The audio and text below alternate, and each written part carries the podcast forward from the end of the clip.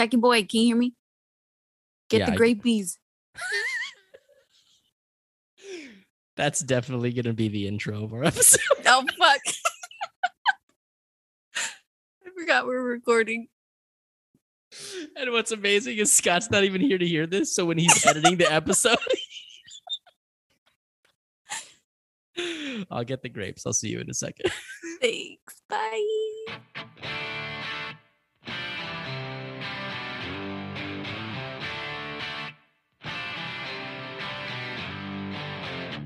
Hello and welcome to another episode of We Don't Wanna. This is the podcast where we really don't wanna. In every episode, we'll be taking a very reluctant journey through a series that one of us loves, and the other, well, that's where that there reluctancy comes in. We are your hosts. I am Zach, and I am joined, as always, by my co host, who is actually looking for Mundungus Fletcher to sell him a bit of spare acromantula venom. It is my boy Scotty Westside. How you doing, buddy?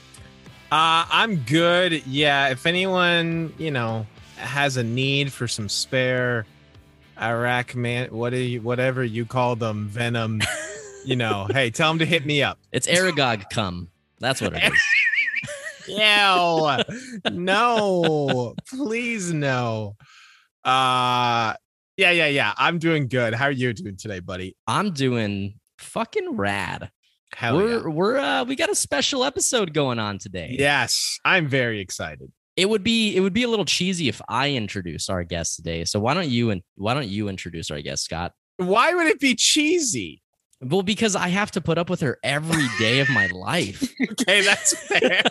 that's fair. We are joined today by one of my favorite people in the world, not because she's like a lovely, wonderful person, but because she's pure evil and it's hilarious. Uh, Zachary's wife, Amanda. yeah. Welcome. Welcome to Thanks. the podcast, babe. Um, thanks. Um, for the record, I just want y'all to know that my full legal name is first name, my wife, last name, Amanda. My wife. It's true. My wife. yeah. Legally, legally. I've My seen the wife, Amanda. paperwork. Yeah. Yeah. it's very weird when I have to call you by your full name because you know it's like you're not my wife, but you know that's your name. Yeah, so I have that's to do true.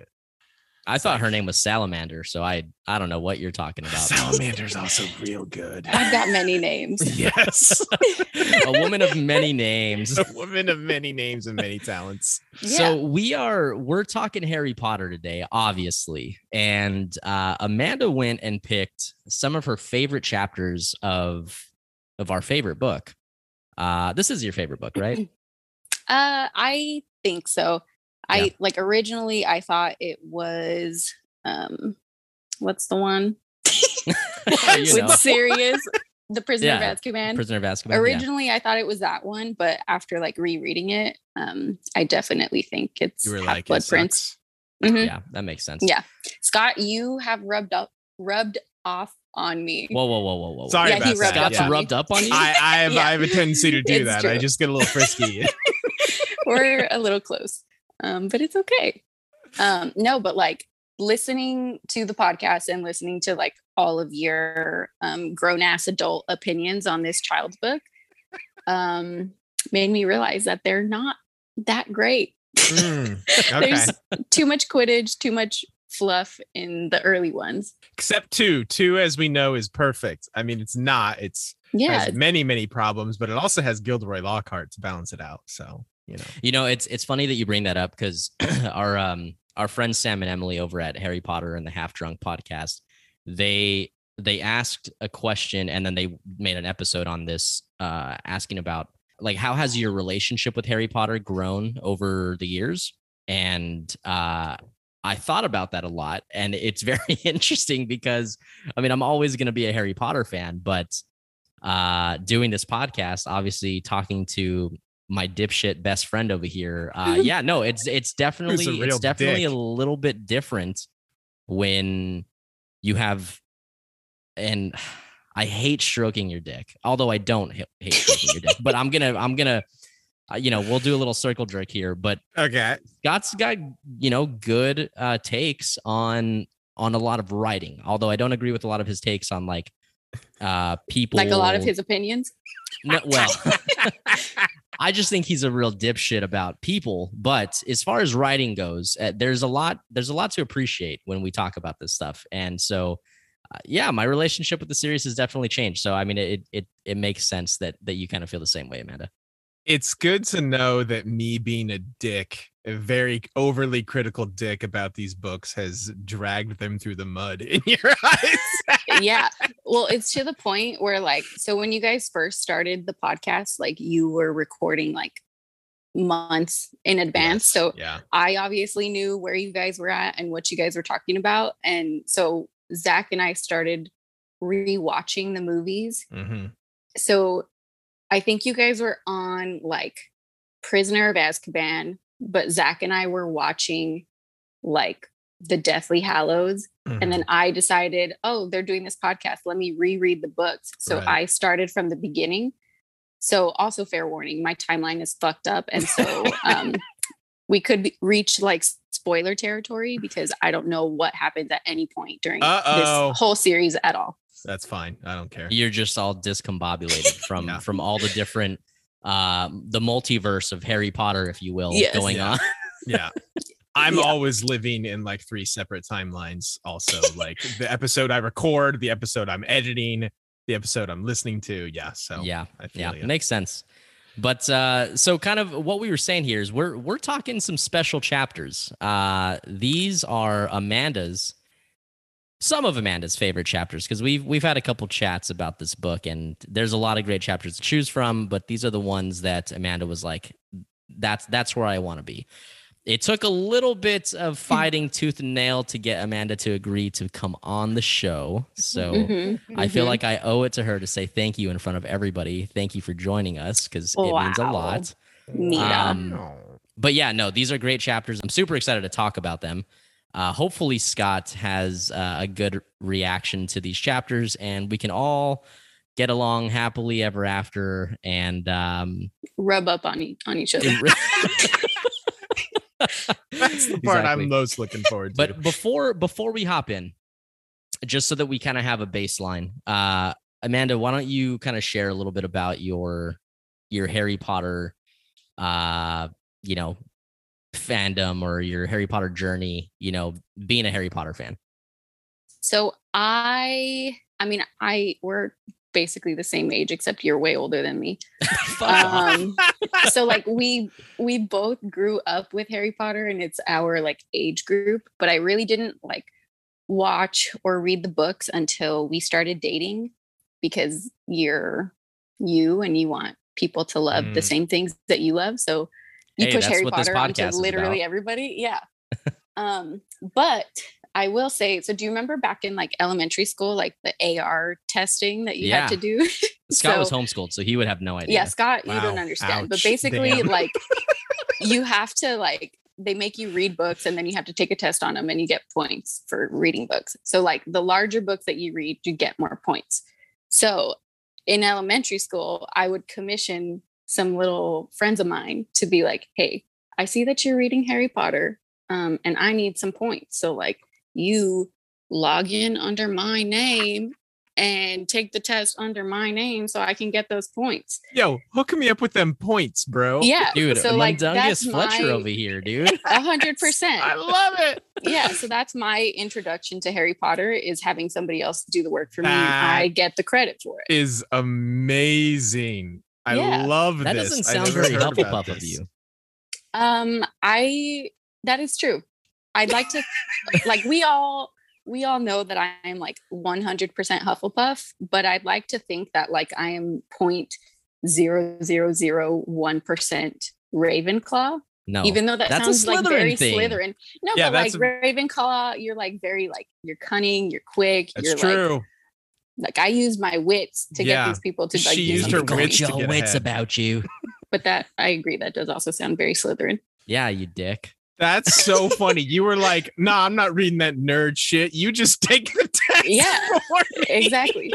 So like legitimately, like I had seen the movies through like photosynthesis and osmosis, but like only the first couple of movies. Uh-huh. And so it wasn't until my sophomore year in high school that like I started reading the books, and that's because Zach made me. Because Zach's the Yeah. worst. Yeah. Amanda's a plant, by Mhm. the way. She consumes through photosynthesis. yeah. I Yes. mean, listen, that, that checks out. That logic So you out. you you have taken the Pottermore quiz, right? You're you are a Hufflepuff. Oh, 100%. Like I don't even have to like take any quiz to know that I'm a Hufflepuff. Okay, gotcha. Um, right on. that makes me so sad. Why- Sad that one of your best friends is Yes. and one of your most favorite people Well- in the whole world is a Hufflepuff. I, I suppose it should make me feel bad because of how much I make fun of the Hufflepuffs, but it's not really me. I'm just relaying what Rowling is writing. She's the one Mm-hmm. that makes fun of them so much. Hufflepuffs are like the perfect support for everybody. They don't ever want to be like head honcho captain Sure. um, or like showboaty like um my husband over there. Fucking goddamn Gryffindors. But they're like a good uh support system and I support all y'all. I'm Definitely. not showboaty. So I'm a I'm s- Ravenclaw. you are so full of Mm. shit, Zach. Yeah, you showboaty son of a gun, you. I think I've said that I'm uh, a Griffin Claw or a Raven Door or Mm. whatever the fuck. Kind of. I don't like any of that. Uh, so Amanda, what is your? So this is your favorite book, right? Mhm. Half Blood Prince. Uh, Yes. Damn it! I told I swore to myself I was killing that joke. Uh, and uh, what is your favorite movie? Um honestly like I love the first two movies and I will swear by the first two movies. Fuck. I think they are the perfect like cozy movie to just watch and to me those are like a good Christmas movie. So like kind of like how like that. Everyone is like, "Oh, Die Hard's a Christmas movie because technically Don't even start with me on that. It absolutely is. It's no, it's not. Yes, but like it's the same thing with like the first Harry Potter's. Like they Christmas happens in the movie. Christmas happens. Christmas movies. Christmas is there and present for like five minutes, so they're Christmas movies. Yeah. No, Die Hard literally takes place on Christmas Eve. Uh, there are many Christmas themes. I Mhm, shouldn't get mhm. started on this. I'll be here. I say day. that, but I've never seen Die Hard. So I oh can't my really, like- lord! yes. Yeah. Okay. Yeah, you can't talk at all. yeah, Amanda's never seen anything. Actually, That makes me so upset. Also, that you've never seen Die Hard. Wow. Yeah. Wow. Wow. Wow. we don't rough. need to talk about that. All right. Fine. Um, we'll talk about that. anyway, well, that's awesome. Uh, again, we're fucking pumped to have you on. Hopefully, Scott has a good response to these chapters because I know that they are very dear to you. They are very dear to me as well. Uh, let's let's fucking do this thing, man. Let's jump in here. Yeah, let's jump in. Uh, Amanda, I know you came much more prepared with notes than Zach ever does. So Mhm. if you have anything you think I'm not going to touch on or you want to draw specific attention to, please feel free to interrupt my dumbass and, uh, you know, let me know what's up. So to, yeah. to start off, so chat where we last left off, we're doing chapter 22 through 20. Uh, Four. four correct thank you zach uh and i was trying for the life of me to remember where we last left off and i even went back to last week's notes to check Right. the last notes and i was like what is ha- i don't remember any of this what is happening in this book and i suppose part of that is because we did take a week off recording but um yeah it seemed like it was just a bunch of harry being obsessed with finding draco Yeah, in the room yeah. of requirement the that- last main thing that, that we got was was Harry realized that uh Draco's using the room of requirement. okay and and Harry has been spending a lot of time outside the room of requirement trying to get in uh instead Right. of focusing on how to get the memory from yes old slughorn yeah he he really after Dumble really shamed his bitch ass big time and he was like I swear I'll get the memory professor then immediately just ignores that and becomes obsessed with something else yeah, yeah, yeah. amanda came up with a fantastic la- uh, name for uh slughorn what's that Slughorn Leghorn. Slughorn Leghorn. That's true. I can totally hear him being like, I say, I say, Harry, you brew a fantastic potion, boy. Yep. Foghorn, slughorn. I don't know. There's a lot of different ways it could go, but it's that's a good. I That is laughing. real good. Holy shit! I might just do a foghorn leghorn voice from for old Horace from now Fuck on. yes, please do. Amazing. Okay, yeah, that's happening. That's happening. All right. So, so chapter 22, my first note here. So, you know how we've talked about this before, but you know how in the book it starts with like a little picture at the top of every Yeah. chapter. Uh-huh. And I just have, is that a dead Aragog picture? and then, like, the way the chapter starts. I was just like, yup. yeah, we got a dead Aragog. Uh, and I'm just like, fucking hell, Hagrid. This, my guy is just the things that he does. Uh, he sends them a note to come down after dark for Aragog's funeral, um, which is uh, just bad news already, but it's especially bad news right now with all the extra security precautions. He he, he even says it doesn't like have to be after dark. That was just like Aragog's favorite time of day, so that's when he wants to yeah, do because it. Because he's a giant, terrifying fucking monster. Well, yes. Also because Hagrid is a giant idiot, bless his soul. uh Ron and Hermione are rightfully like, fuck that. And they somehow convince idiot Harry not to go for the me for for the now.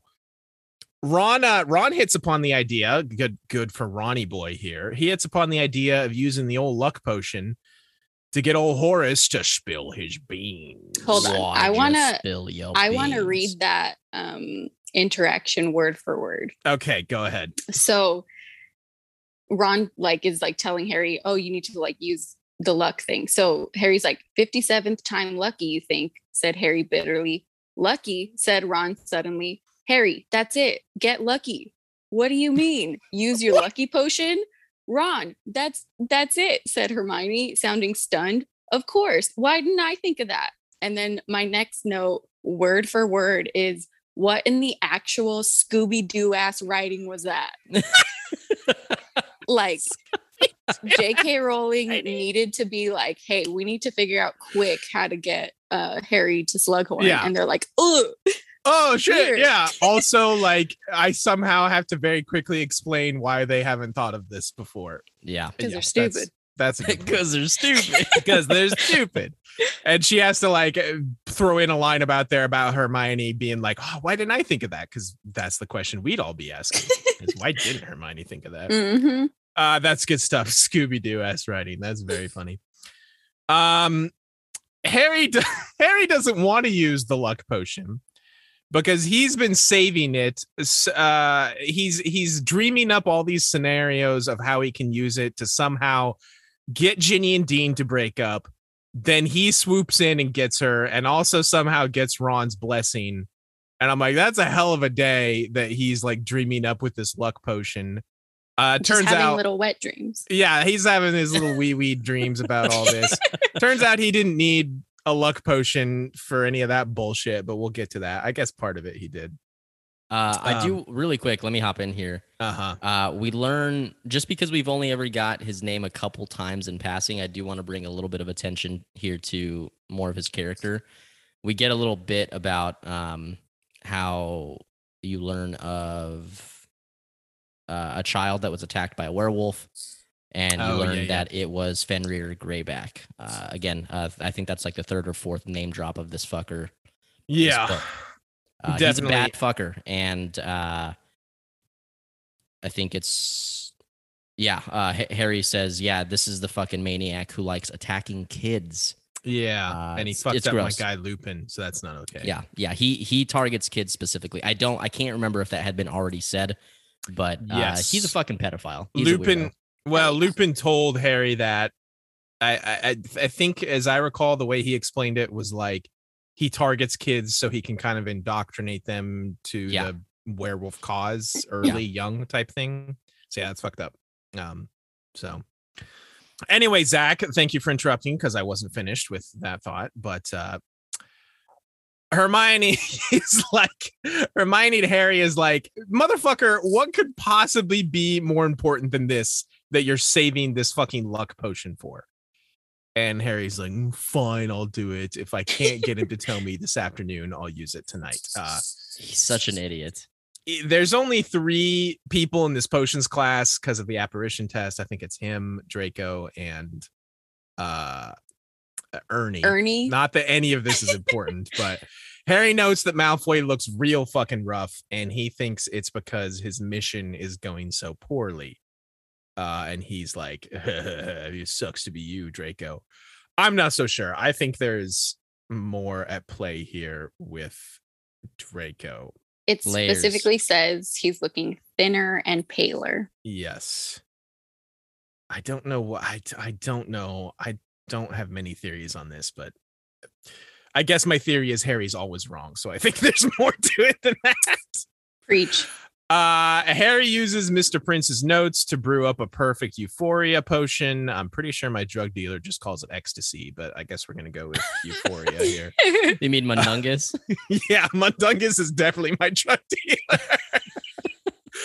Uh so the plan so anyway he fails Uh, what's his horace runs out uh before he can talk to him so so the plan for that night is he's just going to take a bit of the potion because he won't need that much time to get the memory from horace harry takes it and is like okay cool i'm off to help hagrid with his spider funeral and they're like what the fuck and he's like, no, no, no, don't worry about it. I got this. I got this. He he jumps under his invisible cloak. Doesn't he say, uh, well, Felix has it or something like that? Like, yeah, he keeps It's so referring stupid. to like Felix, like, oh, Felix is guiding me. And it's like, dude, Felix is not a person. It's just the name of the goddamn potion, you big weirdo.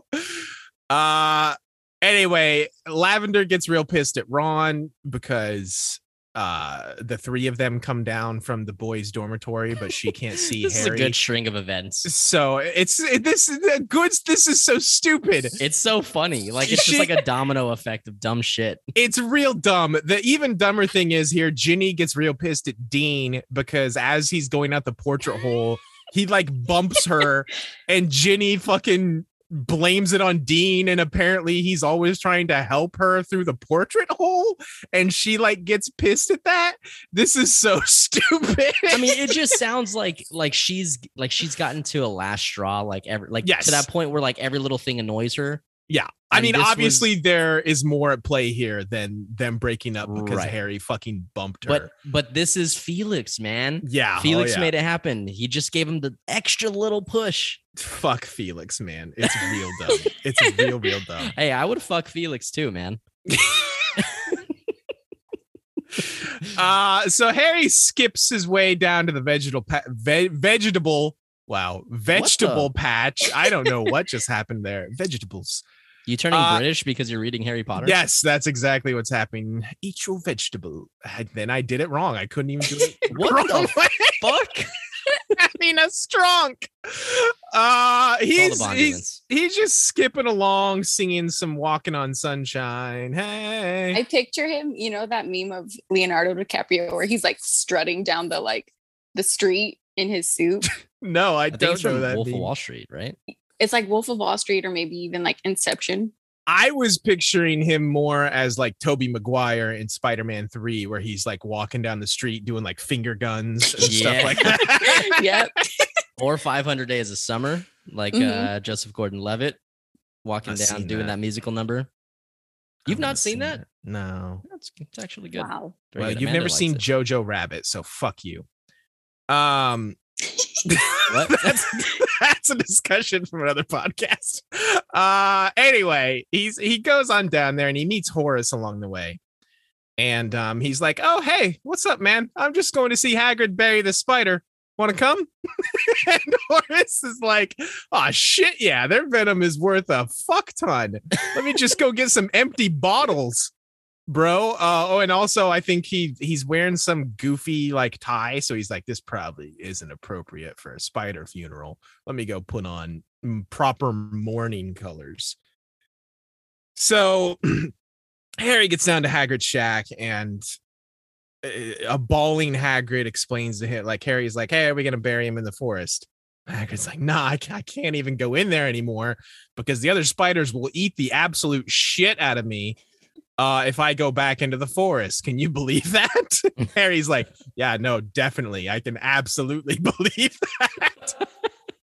uh, apparently, it was only Aragog's orders uh, keeping uh, Hagrid safe all this time. But I, I do want to clarify for future plot hole uh, syndrome that uh-huh. it's going as deep into the forest. yeah, it's it's a specific part of the forest. I Okay, I, I do all right. realize that. I just yeah. okay. Um, so uh so yeah, so uh, the Slughorn comes down and he feeds Hagrid a line about you know, oh, I'm here to help you with your troubling time, and Hagrid balls it, Dude, buys this is it. such a fucking. I, I do want you to know. I think it's a great interaction in the book, just because it's so wonky and just weird. Yes, But this is this is maybe the only section of the movie that I think is better in the movie than in the book. Really, It's So so, funny, dude. is it handled like very goofily? yes, Like, okay, yes, like that's like it's almost like if Harry's drunk. It's so Yeah. funny, dude. okay, that's good because that's the tone that should be here. It should be like dumb and goofy as hell. It's because it- very good. I, I is. really enjoy it. like I, I i had kind of enjoyed this here in the book too though because it's just like it's we get this amazing speech here from old horace yeah, because like harry's thinking he's like boy he must have got a lot of good quality venom from aragog because he's like he's like smiling and he like steps up and he's like oh wait i gotta do my foghorn leghorn voice now Foghorn Slughorn voice. Say, I say farewell, Aragog, king of arachnids, whose long and faithful friendship those who knew you won't soon forget. Though your body will decay, your spirit lingers on in the quiet web spun places of your forest home. May your many eyed descendants ever flourish and your human friends find solace for the loss they have sustained. it's just it's so ridiculous and I love it. He's got this like amazing elaborate prepared speech for this fucking giant spider. And Hagrid's just bawling. He's like, that was beautiful. Uh, it's very dumb and I love it. Uh, Both they mentioned like Harry and Slughorn, like Hagrid is so tall, so the only way they can like console him is to like rub his elbow. So they're just sitting there like rubbing Hagrid's weenus, like trying to like console him. Sweetness. gotta love a good weenus rub. I know I do. Uh, yeah, that that is a good detail. Yeah, they're just like patting and rubbing his his arm. It's very funny. Um, so so they go in for you know the uh for like the uh the, what do you call it after a funeral? Like um the reception or whatever. I guess that's more of a wedding The wake. i don't know. Yeah. They're they're they're drinking. They're about to get drunk basically. Um because uh old horace has brought some some other bottles the ones that aren't full of fucking spider venom uh full of booze. And he tells harry specifically he's like i've had it all tested for poison. Um i had a house house elf taste every bottle after what happened to your poor friend rupert. He calls ron rupert. He still doesn't know ron's name which is very funny. Uh and harry thinks about how pissed hermione would be if she knew he was like having house elves poison taste test things but he's like i should probably never tell her this so Hagrid and Horace get fucking trashed because Harry keeps magically refilling their drinks. Um, they sing a little Billy Joel together because only the good die young. Um, yeah, that was good stuff. And then Hagrid passes out. And uh Harry goes for the kill here. Like uh the the whole goofy mood gets thrown out the window real quick. And I did really appreciate this like Yes. serious tone shift here. Like I felt like this was well done. He gets he gets real like kind of like melancholy and sad and serious about how his parents died and he's talking with Horace here. Um and uh I I can't even remember how they transitioned to this, but Slughorn's like uh He tells him the Uh, story about the fish, right? And the the the fish bowl. the fishbowl. Is that a movie only? Not I don't ringing think so. any they were they were like singing and then uh Hagrid said something. I don't remember what he said. And oh, some he Hagrid said something before he passed out about Harry's parents. Yeah, then, Mhm. something like that.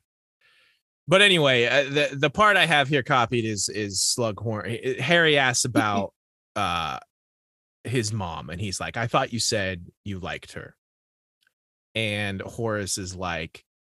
Why I don't imagine anyone who met her would have li- wouldn't my have God. liked her. very brave, very funny. It was the most horrible thing. And Harry's like, but you won't help her son. Oh, because because Harry has asked him here, basically, like, hey, bro, you, need to give me this memory. And um Harry's like, yo, dude, she gave me her life, but you won't even give me a stupid memory. And um Horace is like, he's like, don't say that. It isn't a question. If it were to help you, of course, but no purpose can be served.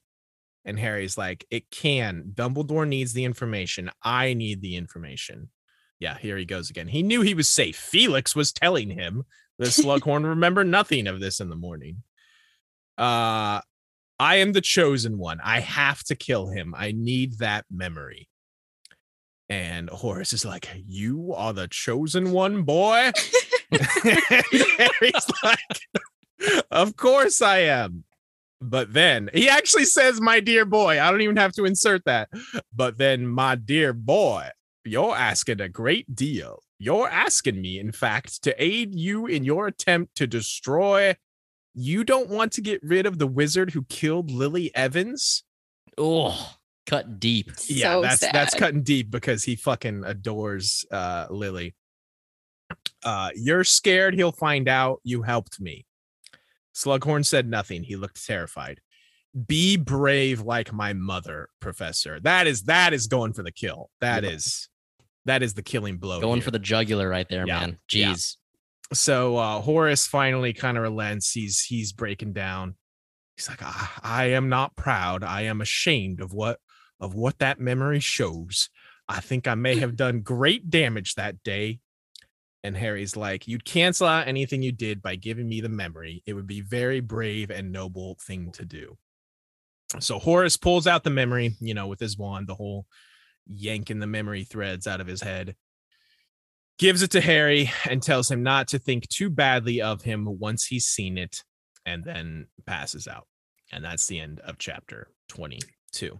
what makes that even more like heartbreaking, even more heavy is literally every single person who meets Harry is like, you have your mother's eyes.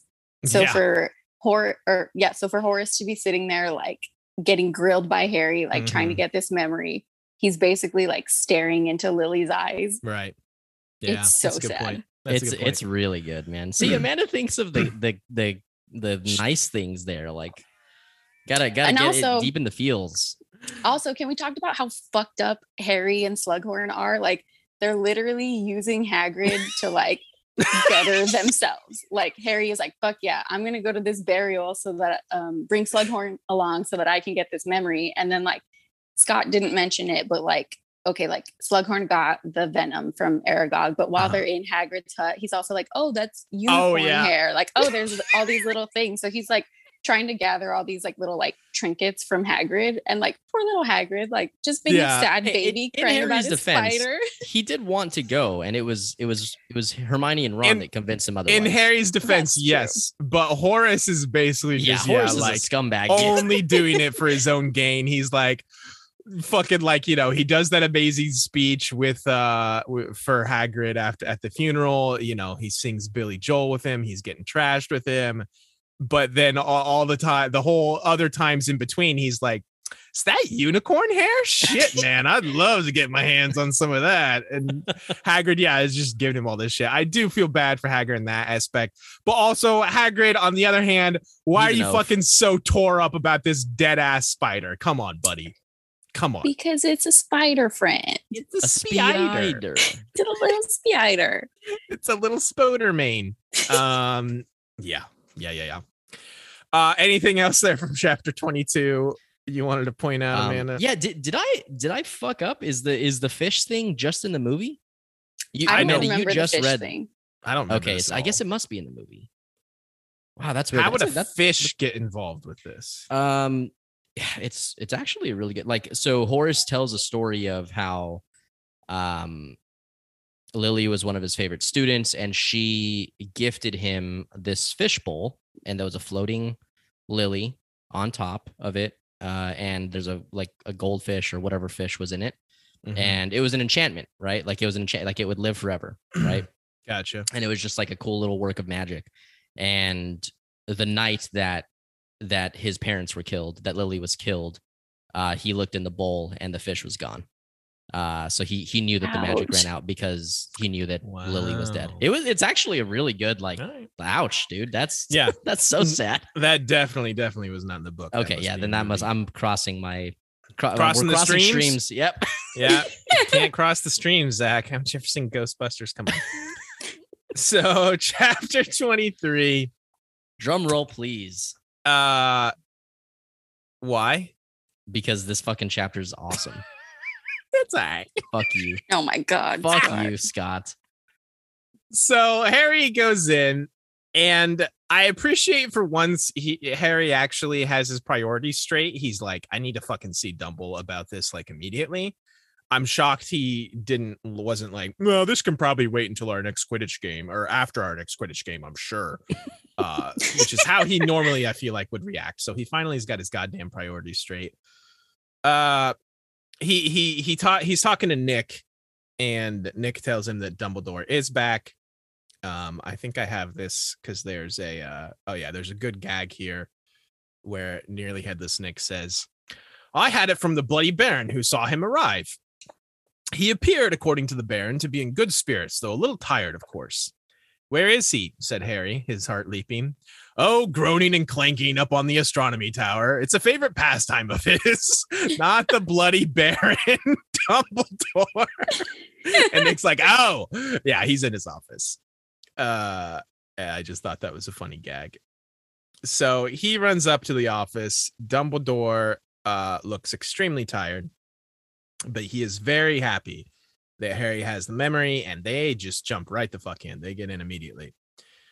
So it's the same memory that was tampered with that they saw before, but obviously this is now the pure, unadulterated what happened, what happened memory.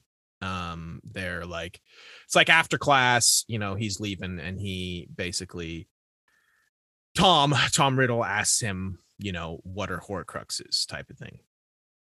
So Slughorn is like, uh, are you just doing this as like a project for defense against dark arts or something? And the Riddle's like, nah, it's just I saw it mentioned in a book and I'm just curious about it.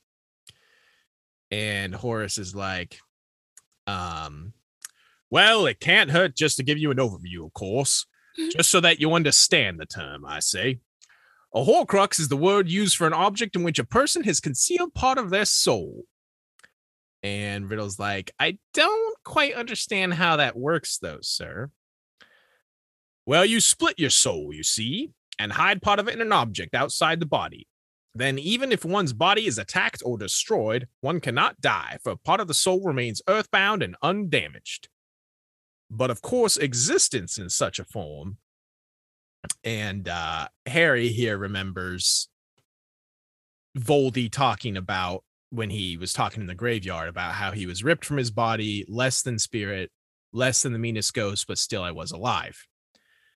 And Slughorn is basically telling Tom Riddle, like, uh, yeah, this, this, if you would want this existence, Tom, it's it sucks. Death would be preferable, basically. And Tom presses on, though. He's like, well, how do you split your soul? And Slughorn is like, listen, like, it's not supposed to happen. Your soul is supposed to remain intact and whole. Splitting it is an act of violation, it is against nature. And Tom's like, but how, dude? Just tell me out. And Horace tells him by an act of evil, the supreme act of evil, by committing murder. Killing rips the soul apart. The wizard, intent upon creating a Horcrux, would use the damage to his advantage. He would encase the torn portion And Tom kind of cuts in here. He's like, in case, but how? And Horace is like, there's a spell. Do not ask me. I don't know. Do I look as though I have tried it? Do I look like a killer? And Riddle's like, no, no, no, sir. Of course not. I'm sorry. I didn't mean to offend. And Slughorn's just like, no, it's fine. It's natural to feel some curiosity about these things. Wizards of a certain caliber have always been drawn to that aspect of magic. So yeah, Slughorn tells him way too fucking much already. And yeah, Tom Mhm. is like still going though. He's still digging. And he's like, hey, so seven is the perfect magical number, apparently. Um, wouldn't you want to split it into seven for it to be most effective? Horace is like regretting having this conversation entirely now. Uh, but he's kind of too far down this road. He's like, fuck, dude, isn't killing once bad enough? Splitting your soul seven times? Fuck. Don't talk about this ever. It's forbidden at Hogwarts. Uh, Dumble, he says in particular, is fierce about it, about this being very bad news. So, um, that's basically the end of that, and they come out of the memory.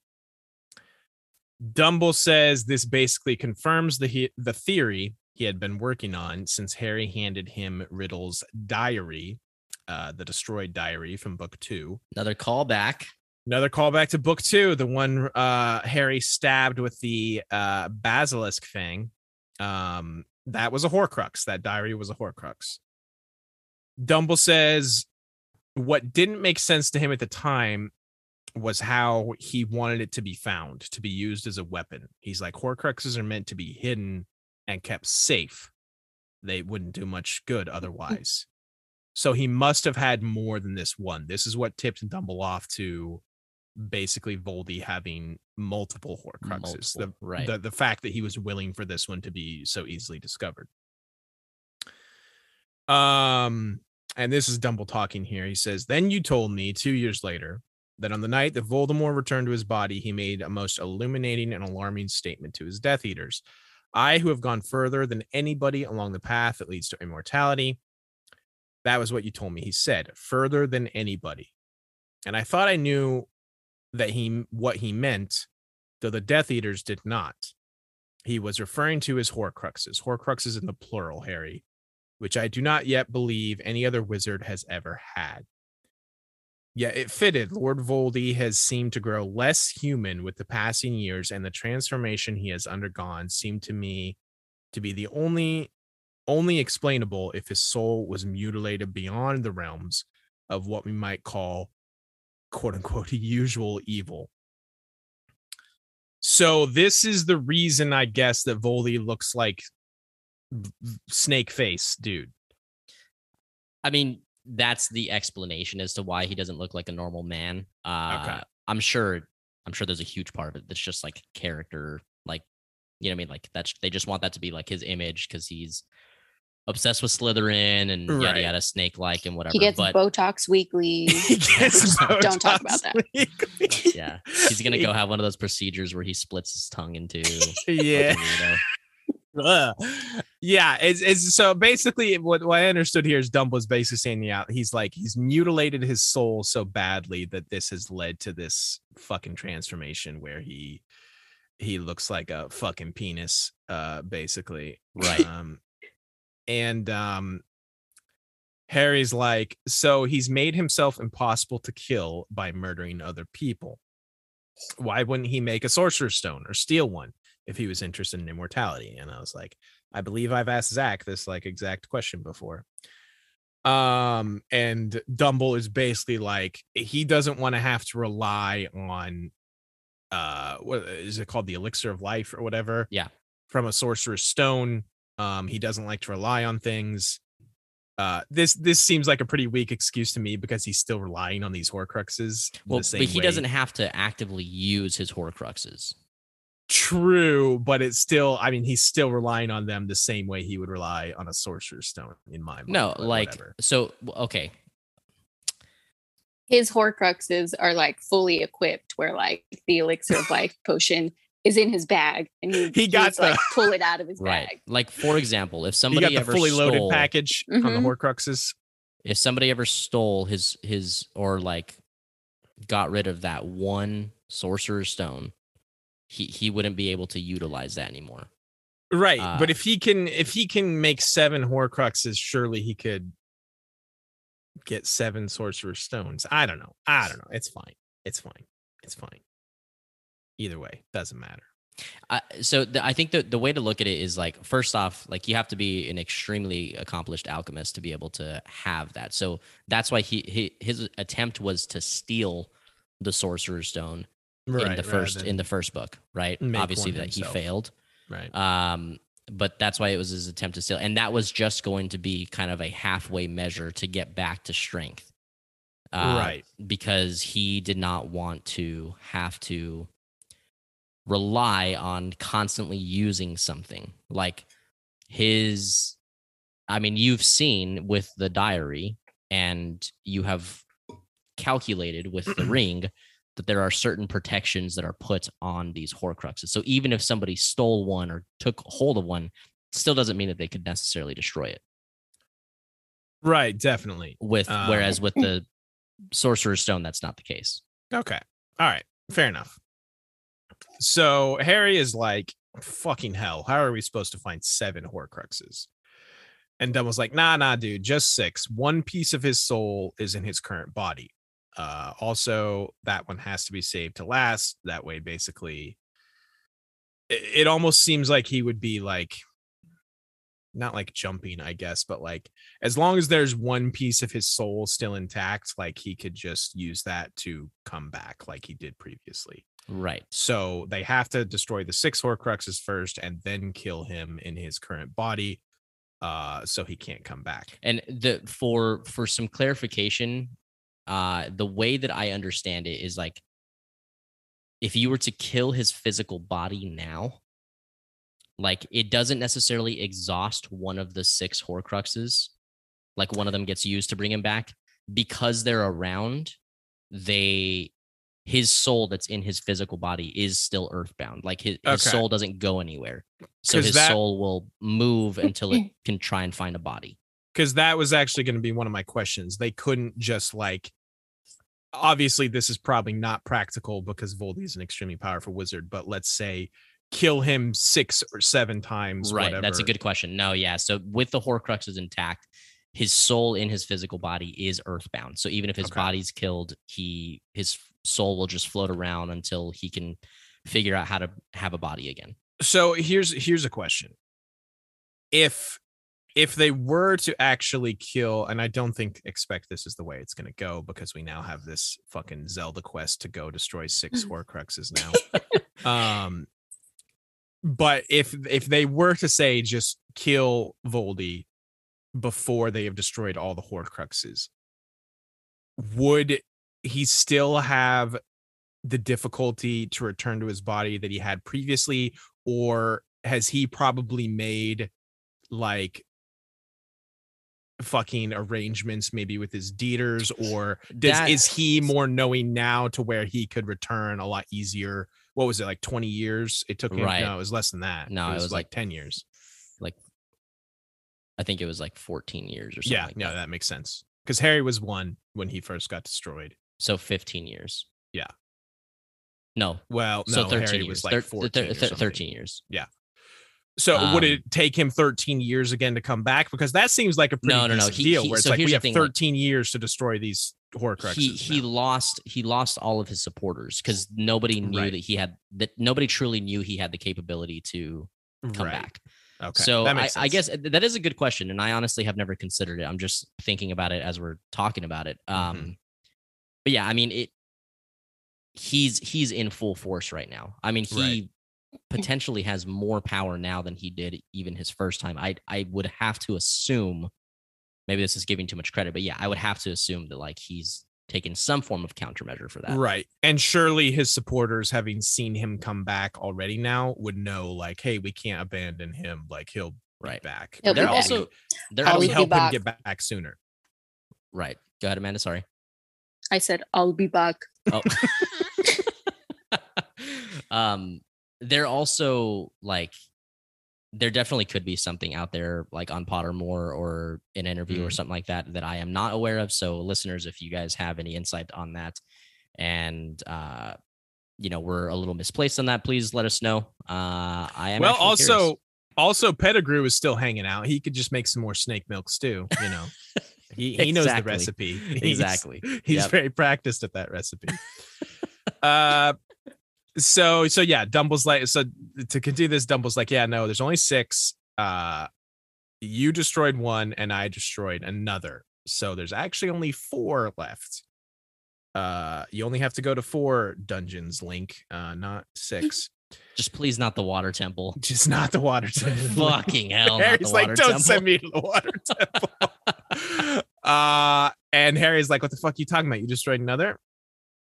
And uh Dumble, yeah. So this is so I, I had speculated upon this heavily. You know, I wasn't quite right with what my theories were on it, but you know, I was in the ballpark for sure. So the ring, Yeah. the Marvolo ring, um, there was a terrible curse upon it. Dumble here. Flex Master Flex has to, you know, show us his big dick as usual. He says, uh, had it not been forgive me for the lack of seemingly if seemly modesty, for my own prodigious skill, and for Professor Snape's timely action when I returned to Hogwarts, desperately injured, I might not have lived to tell the tale. However, a withered hand does not seem an unreasonable exchange for a seventh of Voldemort's soul. The ring is no longer a Horcrux. I'm like, come, I, I think Dumble simultaneously like flexes on us and then sells himself short all in the same sentence here because like you fucking up your hand for just a seventh of Voldy's soul. You're like, you're fucking rad, dude. Come on, don't sell yourself short like that. Yeah, that's I mean, Uh, that's true. But anyway, you know, he's just So, he's just A lot of this is cool he coming together, man. That's that's uh that's some big stuff. Yeah, definitely. Um, like I said, it's not it's not exactly what I had uh theorized about, but it's it's definitely along the lines. Um Does it does it give you I maybe this is a question for the end, but I mean I'm whatever, I'm just gonna ask because I, I was curious about this. I, I I was excited for this so that I could ask you this question. sure, sure. Do you do you feel like finally now you have a sense of direction?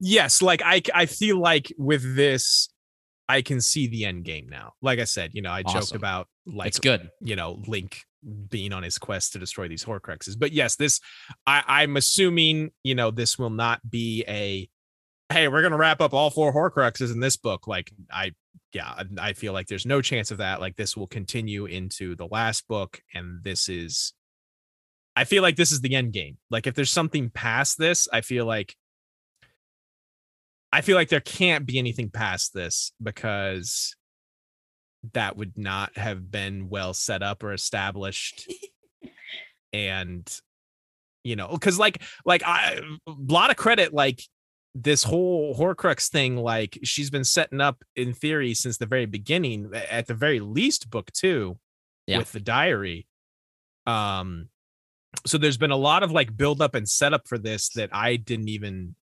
consider to be taken into account to be connected to this um so it's very cool so yeah i i, I assume this is the end game and i'm i'm here for a big quest to you know destroy these four more Right. um yeah, it's it, yeah, that's it's cool. it makes me like I, I'm very glad that you are seeing it for that and uh because without being able to you know talk about this stuff, I have always had it in my head that in your head, all you're picturing is like, okay, there's gonna be a big battle, they have to fight. That's it. Sure, Like they just sure. they just have to fight each other. And like which obviously it will still eventually come to that, but like the way that I have thought you are perceiving it is like somehow Harry has to figure out how to level up to defeat Voldemort. mm, Um, which that seems less interesting to me than the Horcrux thing, right? And he Um, actually Sure, like but I- won't level up. He's just gonna knock Voldemort's pegs down. Get Voldemort to Harry's level. right. Well, What- and I know yeah, what well, you're gonna say, but he Harry does still have to be able to kill him in the end, right? that's yeah that's the thing like eh, Dumble, we'll, we'll get to it here in a second, but Dumble specifically says, like, listen, like, we're still gonna have to fucking kill the dude. Uh, Yeah. and also I, I I find it interesting that he specifically calls out that you know destroying six of his seven pieces of soul is not gonna hurt his power at all, which I find to be a weird loophole, but okay. Uh, he'll still be just as powerful. So uh, uh, Harry will have to level up somehow in order to fight him. or or yeah, Or no, no, no. Yeah, let's just go with that. or, or he doesn't. or he doesn't because Harry's the luckiest piece of shit in the world. But, That's you know, true. And plot armor exists, so yeah, he could just do that. Um. So anyway, so Harry's like, so four more then. But how are we gonna fucking find them when they can be any old thing? I want you to know. I, j- I have to say this. I want you to know that every single one of our listeners is literally like they're fucking foaming at the mouth, being like thinking Why? of just because of what I was going to say and I didn't say, and everybody's like, oh my god. What that they want you to say it, or that they were worried that you almost spoiled something? Maybe both Okay, cool. simultaneously. Excellent. Uh so Harry's like, How are we gonna find him? They can be any old thing. And Dumble's like, nah, nah, nah, nah, nah, bro, bro, bro, bro. Listen to me. He's not gonna be storing part of his soul in a toilet, bro. Uh, it's gotta be powerful magical things. Cause remember, he likes to collect trophies. And Harry's like, Oh, the locket and the Hufflecup. And um Dumble's like, yeah, those are pretty good guesses. Uh, he says, I- I'm I'm guessing that Voldy would love the idea of having one one of his Horcruxes each be an item from the founding members of Hogwarts. So, the Hufflecup, uh, the Slytherin ring, the the Marvolo ring, um, and he says he doesn't know if he could have gotten something from Ravenclaw, but he's sure the only relic of old Griff remains safe. Um, and he indicates the sword um, that Harry used in book two, Which is Uh, incorrect, by the way. Uh, the sorting hat belonged. To, I was gonna say, yeah, I, I was literally about to say that. I was like, didn't the sorting hat also belong Yeah. to? But I suppose. Well, I It's mean, I not like suppose it's not that's necessarily like a like an artifact. Well, right. I, mean, suppose it's technically safe too. He says the only relic, but I suppose he's can say that they're both safe currently. right. But also, doesn't the the sword magically pop out of the hat? Is the sword and the hat the same thing, the same entity? Maybe confirmed. Hmm? Mm. Scott has cracked the entire Harry Potter code. Hmm? Hashtag confirmed. Hashtag confirmed. So this is why Voldy came back to quote unquote teach. Uh he was trying to get possibly these artifacts. Right. Uh, well, that is- that's what Dumbledore theorized. That's what they theorize. Yes, that's what they theorize. Um so Dumble goes on here and he says, I think I know what the sixth Horcrux is. Uh, I wonder what you will say when I confess that I have been curious for a while about the behavior of the snake Nagini. And Harry's like, The snake? You can use animals as Horcruxes? And Dumble's like, Well, it's an inadvisable to do so. Uh, to confide a part of your soul to something that can think and move for itself is obviously risky business. He's a big fan of that Tom Cruise movie. Um, however, if my calculations are correct, Voldemort was still at least one Horcrux show short of his goal when he entered your parents' house with the intention of killing you. I did find this very interesting. He was not fully seven Horcruxed up, fully double cheeked up. Uh, On a Thursday night. when he yeah on a Thursday afternoon, or when he killed Harry's Sun's parents. Still out. the sun was still out. He, he just wasn't ready. uh he seems to have reserved the process of making horcruxes for particularly significant deaths. I I was wondering about this too. I'm like hasn't Voldy killed like hundreds possibly billion thousands people? of people like it wouldn't his soul just be splitting constantly but it seems like there's more to it than that like a you probably have to do some kind of magic shit to you know as you're killing someone for it You know, some like kind of magic shit. some kind of magic bullshit i don't know to split your soul, but also he's not just tossing that out willy nilly. He wants to make them like, you know, because of how vain Voldy is, they have to be like Dumble says, significant deaths. Um, right.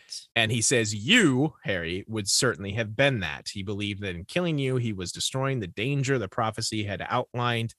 He believed he was making himself invincible.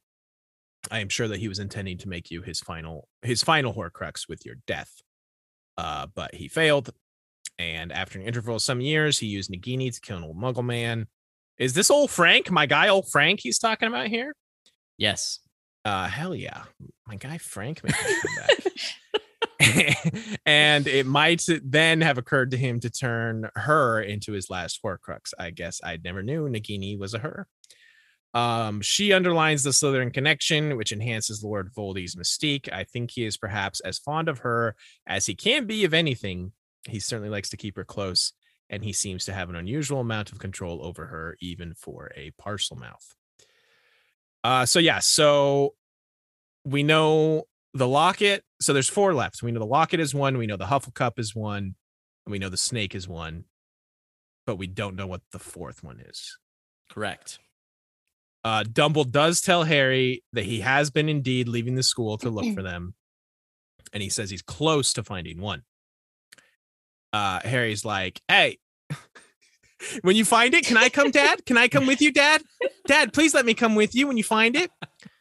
And Dumble's Hell like, sure, yeah. bro, it's cool. You've earned it. And I'm like, no, this is a terrible idea, Dumble. What are you thinking? Um, I did quote, I did copy this directly because I found it very funny, and also because it's a Phineas Nigellus mention. Um, Harry felt his heart lift. It was very good not to hear words of caution and protection for once. The headmasters and headmistresses around the walls seemed less impressed by Dumbledore's decision. Harry saw a few of them shaking their heads, and Phineas Nigellus actually snorted. so Phineas basically had the exact reaction I did. Uh, again, he is the champion of being like, "What are you doing, Dumble? Taking this fucker with you? Terrible idea. Terrible." So, uh, Harry asks. Okay, so yeah, this is what I was talking about earlier. Harry asks if Voldy can feel when one of his Hor- Horcruxes is destroyed. Um, Dumble's like, I don't think so. He's he's just too damn evil. He's immune to that shit. Uh, Just immune. yeah. Perhaps at the point of death, he might be aware of his loss, but he was not aware, for instance, that the diary had been destroyed until he forced the truth out of, oh my guy, Lucius. When Voldy discovered the diary had been mutilated and robbed of all its powers, I am told that his anger was terrible to behold. I wonder who could have told him that. Perhaps Snape? Hmm? Hmm. Interesting. Um, and Harry's like, but I thought he meant he meant for Lucius to smuggle it into Hogwarts. And uh, Dumble's like, yeah, he did years ago when he was sure he would be able to create more Horcruxes. Uh, so does this imply that he can't create Horcruxes anymore? Uh, I think it. I think it just means that he doesn't want to to Split his soul anymore? split his seven- soul more than seven times. Well, okay, so I okay, okay. I guess I'm answering my own question. Uh, when they destroyed the diary, they literally destroyed that piece of his soul. They didn't just like destroy the container, and his soul piece went back to join the other soul piece. uh, that's a good question. very- actually, this is very dumb as I'm saying it out loud. That that is a good question though, uh, because it it's kind of slightly addressed in the next book, but uh, it's not. Okay, It's more just a detail. Um, so the the piece of the soul is reliant on its vessel. okay, Uh, so you destroy the excuse me, you destroy the vessel, you destroy the soul. okay. So the vessel. Okay, the soul. The soul is reliant on the vessel. Okay, so that's that's kind of what I figured and assumed, I guess. But like, I didn't know if like, oh shit, I'm down a couple Horcruxes. Let me, you know, crack a few pieces of my soul off here, make a few more. Because it seemed like seven being the perfect number was like that's how many Horcruxes he wanted to have. So would he risk splitting his soul more? But it seems like seven is as much as he's willing to split it. I guess. Right, right. Okay. So um yeah, basically, uh, so the to to end this whole thought here with the Lucius thing in the diary, uh, he's like, uh, no doubt Voldy thought that Lucius wouldn't dare do anything with the Horcrux other than guard it carefully, but he was counting upon too much upon Lucius's fear of a master who had been gone for years and whom Lucius believed dead. Of course, Lucius did not know what the diary really was. I understand that Voldy had told him the diary would cause the Chamber of Secrets to reopen because it was cleverly enchanted. Had Lucius known he held a portion of his master's soul in his hands, uh, he would have undoubtedly have treated it with more reverence. Uh, but instead, he went ahead and carried out the old plan for his own ends by planting the diary upon Arthur Weasley's daughter. He hoped to discredit Arthur and get rid of a highly incriminating magical object in one stroke. All this dude wanted to do was discredit Arthur. he gave up a piece of Voldy's soul just to discredit my guy Arthur. My guy Arthur, unbeknownstly, coming in super clutch. Uh, he fucking wins by doing nothing. That's my fucking guy Arthur. I love it. MVP um, right there, man. Yes, Lucius or not Lucius, Arthur. Well, Lucius too, I guess. Uh, Arthur and Lucius, the MVPs, the secret MVPs of this story. Uh, poor Lucius, what with Voldemort's fury about the fact that he threw away the Horcrux for his own gain and the fiasco at the Ministry last year, I would not be surprised if he is secretly glad to be in safe in Azkaban at the moment. I am shocked they are still in Azkaban at this point. By the way, yeah, yeah. I, I figured they would be out already, but apparently not because no, no. or Voldemort's just being like, you know what, dude? Why don't you just stay there? It's no, I would crazy. think you'd be like, you know what, dude? Why don't you come back so I can murder your ass? Yeah, like it's pretty crazy to me that like Voldemort wouldn't have just killed Lucius. Like yeah. you literally threw away a piece of my soul. Yeah, like I, mean, I was saving that. I was sa- I was saving that. That was very important to me. Saving it for later, dude. Come on. I, I killed someone I really hated to crack that piece of my soul. You dick.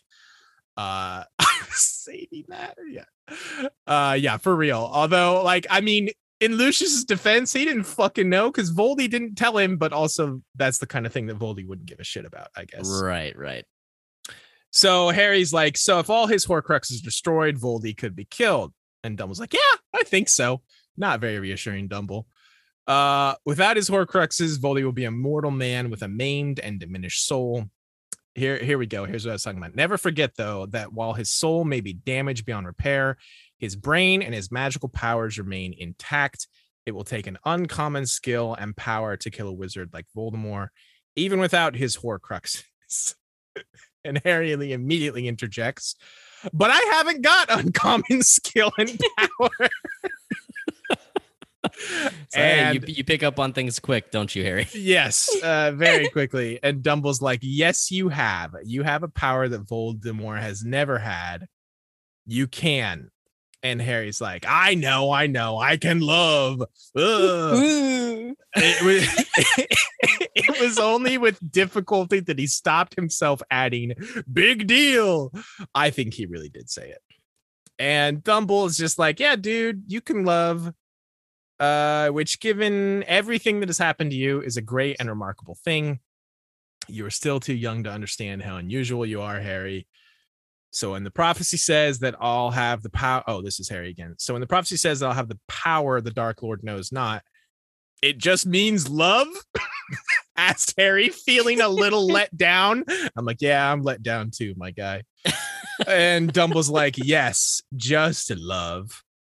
Um, and but Harry so, never yes. forget that what the prophecy says is only significant because Voldemort has made it so. Yes, I think That's, it's a really good exchange. Yes, this this is where basically Dumble is trying to impress upon Harry how important it is that Voldemort did single him out. He he basically created the own weapon of the weapon of his own destruction um by singling Harry out and killing his parents and trying to kill him. Right. Um, Dumbledore like kind of tells Harry like you have a choose your own adventure when it comes to this prophecy and Voldy does not. Like he chose yeah. you. This prophecy is about him and you like you can decide whether you want to like avenge your mother, avenge like right. Cedric avenge Sirius or not, and like you, you love them, You love. so you love- will. yeah, I mean it's but it's so good though because it, it's like he, he tells Harry like, look, fuck the prophecy. Could you Right. yourself, knowing knowing what you know, caring for people the way that you do, that is Mhm. your strength. Could you actually choose not to fight? Could you actually just leave the country and go live your own life? And Right. Harry's like, fuck no. He's Yeah, like, that's- exactly. That's the big kind of yeah climax here of this conversation of this chapter here is Dumble Dumble gets like a, a a bit impatient with him here again because he's like this motherfucker is so stupid. He's not getting it. Um because Harry's like fucking I don't know dude. I don't know what you wanted from me. Love does not seem that great my guy. And yeah basically exactly what you said Zach. Dumble is basically like he's he- you're putting too much store in this prophecy. Uh the prophecy doesn't mean shit. Basically, like I love how Dumble is now like he took all this time to uh, tell Harry about this prophecy and impart impart upon him the importance of this prophecy, and now he's just like, yeah, dude, this prophecy is bullshit. Who gives a fuck? I, I don't think that again this is a conversation we partially had at the end of the last book but i don't think that dumbledore ever said like this prophecy is important It- it's, Right. it's simply like look it is important because it's it's on the it's on the table now right. So it's this is why I'm important because of what it caused Voldy to do. yes that's it it doesn't it doesn't mean like like you had no idea about the prophecy before and, Right. and it was still in your heart and your mission to make sure that you see this through to the end right Yeah. so it's it's got more to do with your character and your personality and voldemort's character and his personality Right. Right. or, yeah. or lack thereof Dang, exactly. but yeah, Dumble's like basically like, yeah, like what you said. He said, if Voldemort had never murdered your father, would he have imparted in you a furious desire for revenge? Of course not. If he had not forced your mother to die for you, would he have given you a magical protection he could not penetrate? Of course not. Don't you see? Voldemort himself created his own worst enemy. Um, and yeah, like like you said, uh, Dumble does get real pissed here, and he's basically like, listen, you have to understand this, you motherfucker. Uh, by attempting to kill you, Voldemort himself singled out the remarkable person who sits here in front of me mm, and gave him the tools for the job. It is Voldemort's fault that you are able to see into his thoughts, his ambitions, that you even understand the snake like language in which he gives orders. And yet, Harry, despite your privileged insight into Voldemort's world, you have never been seduced by the dark arts never even for a second shown the slightest desire to become one of Voldemort's followers. And Harry's like, Of course not. He killed my mom and dad. And Dumble's like, Fucking exactly. Thank you. You dipshit. You're making my point here for me. You are protected by your ability to love. The only protection that can possibly work against a power like Voldemort's. So yeah, uh basically he's like, Yeah, dude. Um he he asks him the question of yeah like if if you had never heard this prophecy uh if you didn't know anything about this could you just go and live your life knowing voldy was out there and not doing anything about it and harry's like no of course i couldn't and dumble's like yeah of course he's like it has nothing to do with this prophecy. It has everything to do with who you are, basically, as a person. It's Um, it's stuff like that about Harry's character that uh, those are the things that I love about him. Like the way that he processes information and the way that he sometimes lets his like emotions get the best of him are the reasons why I I have a, a lot of trouble like enjoying his character mm. but I I do there is something very very good. I mean it's almost like obviously Ned from Game of Thrones is way cooler, way more mature, but like it's almost just like like this is what's right. This is what I believe is right and like it's he's so set in his way, right? Right. Almost to a fault. And And, yeah, it- to a fault for sure. Yeah. so uh those are the things that I like like the those are the shining moments that come through, right? That, that Sure. I'm like, fuck yeah. I like that in a protagonist. Harry's not the best protagonist, but like uh it does make him who he is, right? Right. And that's fair. Um this you know, that's the big thing that Dumble is trying to basically get him to understand here is that listen, it it is and it needs to be your choice to fight Voldy, not just you feel like you're being dragged along by fate because of this prophecy. Right. And Harry thinks to himself that uh, I, I did think this was it was good and interesting. He says, uh, he understood at last what Dumbledore had been trying to tell him. It was, he thought, the difference between being dragged into the arena to face a battle to the death and walking into the arena with your head held high. Some people perhaps would say that there was little to choose between the two ways, but Dumbledore knew, and so do I, thought Harry, with a rush of fierce pride, and so did my parents. That was all the difference in the world. Fuck yeah, Um, dude. that's That's, a so good. Pretty big good end to that chapter. Yeah. Amanda, what I I, Yes. I feel like I know you have some thoughts that you want to share about that chapter. I I just love like the introduction to Horcruxes and like you Mm. do get that like sense of like okay now like we know where this book is going we Sure. know like where it's been leading to and just having that like extra like bit of information Mhm. I love it and I I was just curious I love it. how like what you would think of it because So I, I guess it didn't like it didn't like blow me away at first glance because I think my theories were like so close to what it actually was that I was just like, oh, okay, okay, sure. That's I I I will I love the aspect of it. Like I love it when you know movies or even video games do this where it's like, hey, here's your goal. Go check these boxes, go do this, this, this part of this quest. Go, you know, right do this and To unlock that's the how final we'll boss. win. Right, exactly. And like I I do appreciate that very much, so I liked that aspect of it. Um I guess specifically the Horcrux thing about him you know splitting his soul and all this like we'd got so many hints about it and there was so much like teasing about it of like Voldy being obsessed with immortality and oh there's Right. something up with this ring and it's fucked up Dumble's hand that just like the pieces were all there already and the picture was just a little fuzzy but like it falling into place didn't like blow my mind but it was like oh okay sure this all makes sense i, I will say the part i appreciate about appreciate about it the most is ha- like the aspect of it of like how long it's been set up like in the past right like that's Yes. that's what i truly love about it is like oh we're going back to like oh this diary was one of these horcruxes Right. and The, so that brings me so like you always make fun of me for not coming to these uh prepared or with any notes, right? Like I just you know, I mean I, I've read the book several times. I have read them recently. You are reading them and you're obviously driving the show. So it's it's really seldom that I have like notes. But one thing that I put down, I was like, hey, I have to make sure I get a chance to say this, is this Horcruxes chapter, not only does it give us the clarity and the, oh, wow, like, okay, like this is our goal, which Mhm. I love that. Mm-hmm. It's basically saying we've, we've got to steal the Declaration of Independence, right? It's like, it gives us that goal.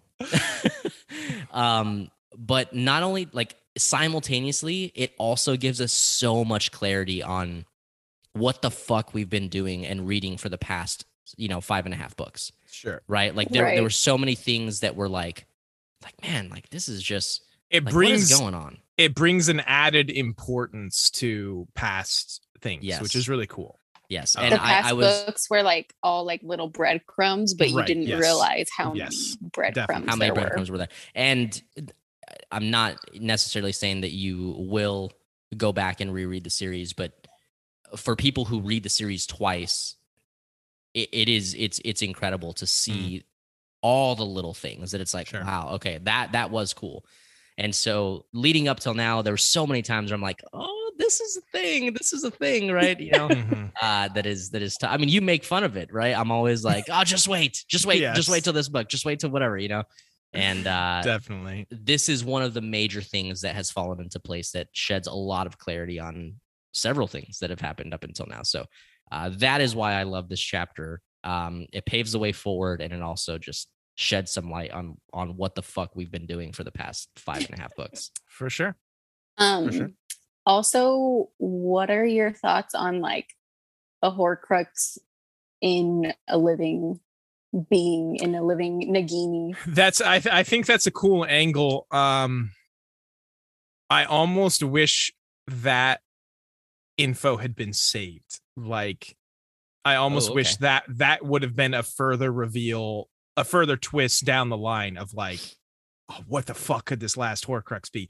Oh shit, it's this living thing snake. Like I think that could have been a cool twist later, but it's fine. It's it's like a cool idea. Um Like it's interesting that you can put a part of your soul into something Right. that has a soul. Like not quite sure how that works. Like they just like kind of like touch tips, but aren't affected by each other. Like that's exactly. They do some docking, and um, yeah, that's definitely how it works. Yeah. That's my favorite part of Interstellar. that's that's that's Voldy's favorite part about making a Horcrux is the touching of the tips. Um, but yeah, I I just find it like funny that like like I, I- everything that Dumble says makes sense. He's like, yeah, he's got like a way better control of this snake than just a Parselmouth should. So I think a piece of his soul must be in that damn snake. Um, so yeah, we'll I'm sure we'll get uh I mean, Harry's already killed a giant basilisk. This isn't a fucking basilisk. This thing should be Right. easy peasy. I mean, kill. yeah, but also the basilisk wasn't being protected by Voldemort. You know so what I do mean? you th- do you think like Nagini has her own thoughts, or like do you think it's just like Voldemort kind of like it's fully like a, controlling? I the think it's like a mini me situation, like from Austin Powers. The Nagini Right. is just mini me situation. Um, it's funny because there's a God fucking damn it. Earlier you you you mentioned that you were surprised that you're like, oh, I, I didn't know that Nagini was a she. Yeah. There's there's some information in the new uh Wizarding World series, Fantastic Beasts and Where to Uh-huh. Find Them, that is terrible. Uh and a lot of fans hearing you say, "Oh, I didn't know she was a she," probably that may have drove a stake through their heart because there's something. There's a lot of people that are probably going, "Yeah, uh huh, she's definitely a she," and you will. I am you will I'm Yep. so confused as to what you, you, I know you are, possibly and be that and, talking and about. that's why I'm okay with saying it because it, Okay. it makes zero sense to you. But yeah, I promise a lot of listeners are probably like, "Dude, fuck that." you know, Zach says stuff like that that like a lot of listeners would understand, but like I don't half the time I don't know what he's talking about. I am Some- very lost, but I mean that's to be expected. well, Amanda, Yeah. um, yes, we'll talk is later. Nagini the basilisk's daughter? Is that what we're getting at here? Nagini is the definitely. basilisk's uncle brother. Wait, wait, wait. is Nagini Voldy's wife? My oh, wife. my Mm. wife. Interesting. That's Maybe why that's he's- why Zachy Boy invited his wife onto Yes, this to- episode. Oh, there we go. Oh my god. That's it. Mind exploding gif. Um that's why he's so fond of her snake milk too. Ew. Oh my god. All right. Well, that's where we draw the line. Ew. Mhm. Ew.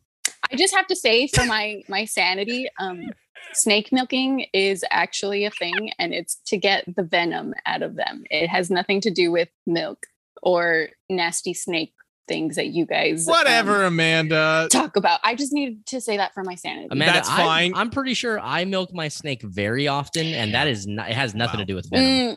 Mm, That mhm. just happened. I Yep. actually excuse you, I know snake milking is a thing and it's when I start that sentence. No, and it is to get the venom specifically because of uh that's that's a that's a thing they do in the uh what's the fucking name of that uh Jim Carrey, where Jim Carrey's the bad guy movie, the kids, uh, a series of unfortunate events. Oh right. Yes. They talk about milking the snake to get its venom. So God, man. True, true. Whoever true. called it that, Genius. fucking twisted, dude. you know, you know, there's there's milking the snake, you know, slapping the pickle, going ham on the salmon. I don't know. What? Whatever you want to. anyway, choking, choking the chicken. choking the goblin. I think we used that one before. oh, God. Uh, all right, so chapter 24, last one of the batch here. Um, Harry tells the other two, Ron and Hermione, everything the next morning about, you know, uh this the fucking spider funeral, I'm sure, and you know, all of everything he found out in the memory and about Horcruxes and all that stuff. Um, we also find up find out that it's breakup day. Uh, the celebrity couples formerly known as Ravender and Deanie have both split up. Uh, it's a very sad day. You like Ravender better, or is it La- Deanie just sounds funny. Deanie Deanie is like the only way that one could work. Lavron, I don't think is. It could as be like good. Levon. Lavon. Ew. okay, Lavon is pretty good. uh yeah but uh both those couples are gone harry bumping into ginny was just more than that relationship could take um it's very very sad so uh katie bell is back uh she cannot remember who imperioused her harry wants to take some more luck potion to try and get into the room of requirement but hermione tells him don't waste that shit you fucking idiot uh, very conveniently, it takes six months to brew. I feel like they should have looked this up sooner. Uh, also, I guess old Horace just knew he was going to need it for that first potions lesson that he wasn't supposed to have way ahead of time, um, way before Dumble even offered him the job of potions master. somehow, somehow, that's I how that I works. I would like to think that Horace is just a dirty fucking scumbag and just always is brewing a batch of Felix Yeah. Felicis for himself. I'm sure you would like to think that because that's the only way out of this plot hole, you bitch. I mean, he is a real fucker. That's true. Uh, Horace has kind of been growing up me here lately, especially now that he's Slughorn Leghorn. Um, that makes me like him way more. So thank you for that, Amanda. Like, Yeah, of course. You're the best. Uh, yeah. yeah. So Harry's little wee wee is so distracted by Ginny at practice that he keeps taking balls to the face. Typical. Sounds like Uh, a typical Friday night for Sounds me. like a typical Friday night with him and Ron. Um, speaking of him and Ron, he's now deciding between Ginny and Ron in his head and which one he loves more. And I'm like, this should be the easiest decision of all time, my guy. Fucking Ron sucks ass and has like uh, betrayed isn't the right word, but like fucking your friendship has been on the rocks like 50 bajillion times through the series. And Ginny has fucking always had your back and been rad. So let me just make sure I'm understanding you correctly. Are you advocating for Harry and No. Ginny? no, I'm no, pretty sure and that's what's happening. we're about to get to something that I fucking I'm gonna fucking ream your little asshole about, Zachariah. Uh oh. Uh uh oh. Amanda's the only one that reams my asshole. Yeah. yeah, you know that's not true. Um so I I I have this funny line here because I just love this. Uh once or twice, so this is Harry still thinking about how he can get with Ginny.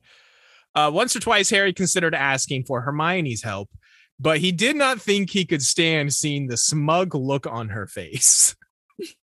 Sometimes he thought he uh he thought he caught it sometimes when Hermione spotted him staring at Ginny or laughing at her jokes. Hermione fucking knows. This fucker thinks he's so slick. but She's she so good. Knows. Hermione just knows everything, dude. She knows it all. So uh Harry sees Draco and Moaning Myrtle on the map in the bathroom. Ghosts even show up on this OP thing. God damn this fucking map. Apparently. Uh, he goes to investigate. Uh, fucking Sherlock Harry puts on his hat and he's like, I gotta go find out what's going on here. Uh, yo, Draco be crying. He's just like bawling in in front of the mirror in the bathroom. And There was an uh, earlier chapter where where Myrtle said something about a boy crying in the oh, thing, that's and right. you wondered about who it was, and I obviously didn't say anything, but yeah, it's it's been Draco. it's obviously been sad Draco. baby. Yeah, he's a real sad baby. Uh, Moaning Myrtle is trying to console him to no avail. He says, No one can help me. I can't do it. I can't. It won't work. And unless I do it soon, he says he'll kill me. So obviously, the he'll kill me that has to refer to old Voldy. Um, I assume. Uh, but Draco is having a real crisis of confidence about his plan here. To me, um, like earlier, it was saying that like Draco, when they were in the potions class, like Mhm. Draco was looking like paler and thinner. Yeah, yeah. Um, so this, you're literally seeing him like crying in the bathroom because he can't complete his task. Like it's showing like he is trying all that he can to do whatever it is that he's Right. supposed to be doing. Like he's probably like staying up late. He's probably not eating, just like very stressing out, stressed. just yeah, yeah. being sad I- baby crying to moaning Myrtle. Yeah, I I was trying to decide in my head whether I thought this was like whatever magically he's attempting to do is like draining him or if he Mhm. is just like like you said like tired and stressed. I think it's just like- taking its toll. Yeah, I think it's yeah. taking its toll probably physically and emotionally more than anything else on him. Um, but fuck, shit pops off here in a way I super did not expect. Um, I actually liked this part a lot, and I was like, "Oh shit, this is real." Uh, but it does not last long. Um, we shall. I I guess it remains to be seen, but there seems to be no super serious repercussions or ramifications to this. Uh, see that there should be that I feel like there should be. So uh, Draco sees Harry behind him, and they fire off some hot shit at each other. Then uh, Draco starts to say Cruciatus. He's trying to do the old uh, torture spell on him. Crucio. Crucio. but uh, Harry beats him to it with the old rectum wrecker, you know, the rectum sempra. Uh, it, it wrecks Draco all right. Uh, it wrecks him real good. Cuts his chest open, uh, like it's an invisible damn sword or something. And Draco's just like bleeding out uh in this on this bathroom floor. Myrtle starts screaming bloody murder, and Snape busts in. This dude was not far away, apparently. uh he does some quick healing on Draco's wound and takes him to the hospital. Uh, from what it sounds like, from what he says, it seems like Draco will be okay. He will survive. Uh, tells Harry to wait his ass here. Harry is in such shock over what he did that he actually listens to Snape for once and stays. so Snape comes back in and is like, I'm actually impressed, Potter. Where'd you learn dark magic like that? Uh, Harry lies and says, A library book. I can't remember which one. Snape isn't buying it. Uh, he Legolases Harry's ass, and Harry's like, Ah, shit, I fucking suck at this. I probably should have learned how to stop this. But of course he didn't. So Snape is like, bring me all your school books now. Um, so Harry runs out, uh, gets Ron's potion book from him, and desperately thinks about how he needs to hide his book. Uh, and he gets inside the room of requirement. There's all this mountains of crazy shit in here that people have hid throughout the years. Um, it's it goes through a bunch of stuff. I can't even remember a lot of it. It's like a bloodstained battle axe, which uh, I want to hear the story behind that. Uh, did somebody murder someone with an axe and like, "Ah, I gotta hide this murder weapon. Uh, but anyway, he hides the book in here. He's like, he's like thinking over and over in his head how he he literally cannot even stand the idea of losing his friend slash mentor hit slash guide this book has become to him. And I'm like, this really is Ginny all over again from Yeah. book 2 Mhm. and he's way too dumb to even realize. Uh, They've also, even like said it to him. Like Yeah. Ginny's been like, "You're stupid." Ginny r- literally told him this, and he still is not understanding. Um, but also, just quick sidebar: why didn't Snape like go with him? Like, this is very serious. Why would Snape let him go do all this shenanigans and not just like fucking take me to your goddamn school books right the fuck now? Uh, that seems like a really lapse in judgment. Um, Get mad at Snape, not me, not us, not not Harry Potter. I'm mad. I'm not mad at Harry. I'm mad at the writing. Uh, because Snape is not that stupid. Snape would have gone with him. Well, clearly. God damn it, didn't. Zach. I hate you. so Harry gets back there. He's got, of course, Ron's book, and he hid his real potion book. And Snape's like, So this is your book for potion making, is it, Potter? And Harry's like, Harry's like fucking panting out of breath too. So like, it's like obviously this motherfucker was off doing other shit. Uh, and Snape's like, "You're quite sure of that, are you?" And Harry's like, "Yeah, totally. I fucking got this guy fooled." And Snape's like, "This is the copy of advanced potion making that you purchased from Flourish and Bots. Blots." Yes, said Harry firmly. Then why, asked Snape, does it have the name Roonil Wazlib written inside the front cover? Uh, Harry's like, "Oh, that's my nickname."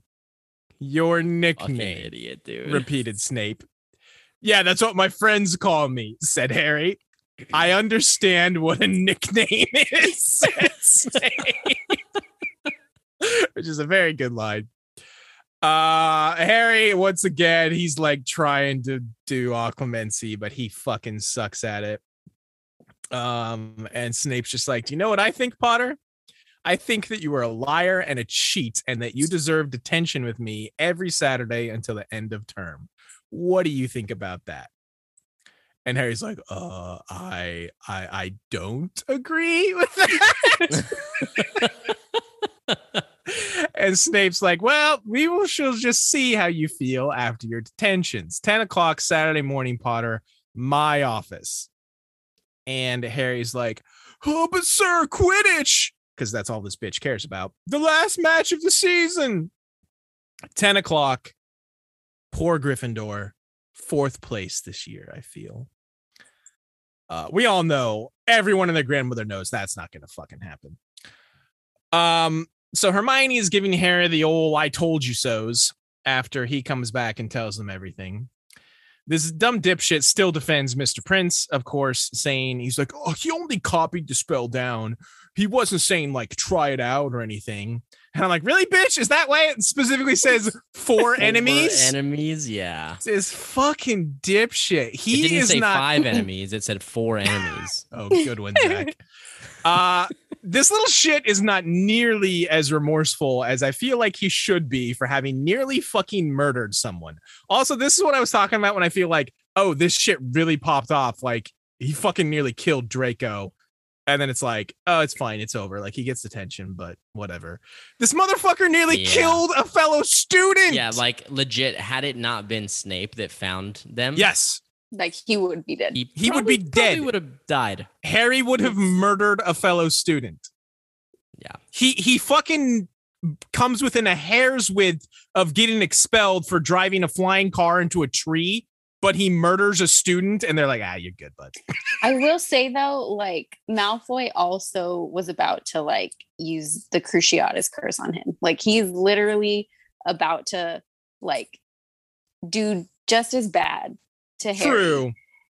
And like you we at this point, like we had no idea what that spell was gonna do. And like Harry obviously didn't have the intentions of like murdering Malfoy, but like on the other hand, Malfoy he- did have intentions of hurting Harry. And that spell like will like fake moody earlier said you'll um it's like Yeah, a go to sentence Azkaban. to Yeah. azkaban like And whatever whatever malfoy is like going through and like all his shit trying to do whatever this like task is Mhm. it's to the point where like he's like desperate enough right. to be like harry's gonna find out harry's gonna see what i'm doing or harry's trying to like fuck it up like i am going to use this curse on him Right. I, I do find it interesting that he went to like Cruciatus and not Abracadabra if he was like that worried about whatever it is yeah, whatever it is that's going on. But like also like would he we we've already seen that like you really have to mean these spells for them to work when Harry tried to do it to what's her name, Bella. So I wonder if even like if if Draco could have pulled off doing the Cruciatus curse correctly here, but I guess it doesn't matter. It you're I- right. I, do agree with you though, Scott. Yeah. But and that's that's that's the excuse that like uh fucking Harry tries to use here and also fucking Zach Ginny defends him with. But it's also like dude, you could have used like any number of things to like just immobilize him or stop him. But you chose to use this fucking spell that you have no idea what it yeah, does. like it, it's it's more like it. like obviously we know that Harry didn't intend to inflict Right. that damage, but it's like It was the you're still a irresponsibility. fucking idiot though. Right. Like, why would you choose to use that spell? exactly. to it his was credit though like all of the things he's all of the notes that he's followed from that book have been like very lighthearted and like with like good intentions i guess like he I don't know. He does that lifting spell. That doesn't seem like very like yeah let's not talk about that It, it seems like but it, it seems like- like jokey, like you know. like, it seems like a fun. and stuff yeah like none of them have been like super over the top like this is gonna inflict damage so like him he could have been reading for enemies and thinking like this is to like block something or right. I mean, he literally does say he's been thinking of trying it on McLaggen at one point.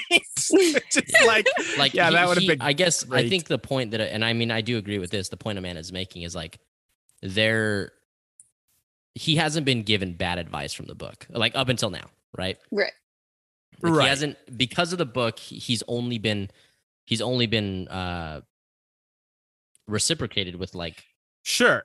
you know Praise. with praise, right? praise and good things happening too. But again, this goes back to what like fucking Ginny has tried to tell him, and Hermione has been trying to tell him is like, don't fucking just blindly follow fucking shit that's in books. You don't know what the fuck they're going on about, buddy.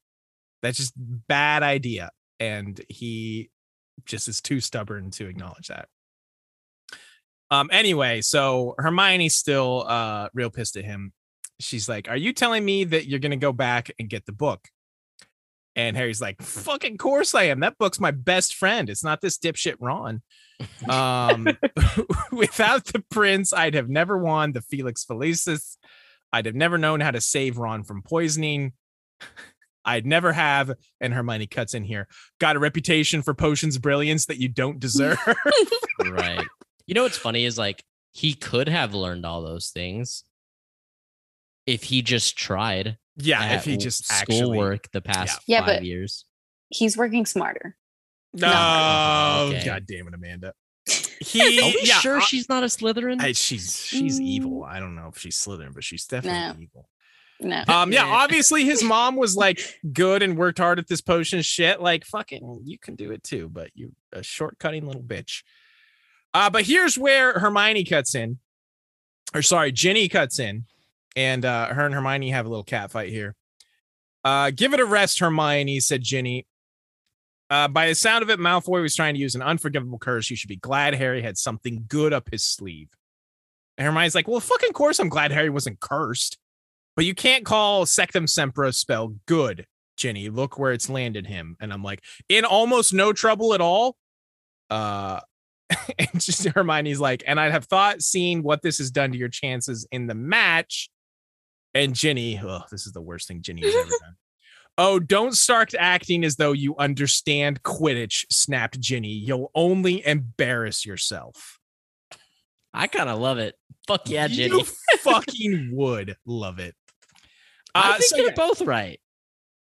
no, Ginny is absolutely not right. I think Here's- they're both right. Here's the thing. I can't remember if it was last week or a couple weeks ago. Whenever we talked about this, I was going on and on about how I fucking hate the whole Ginny Harry idea prospect thing.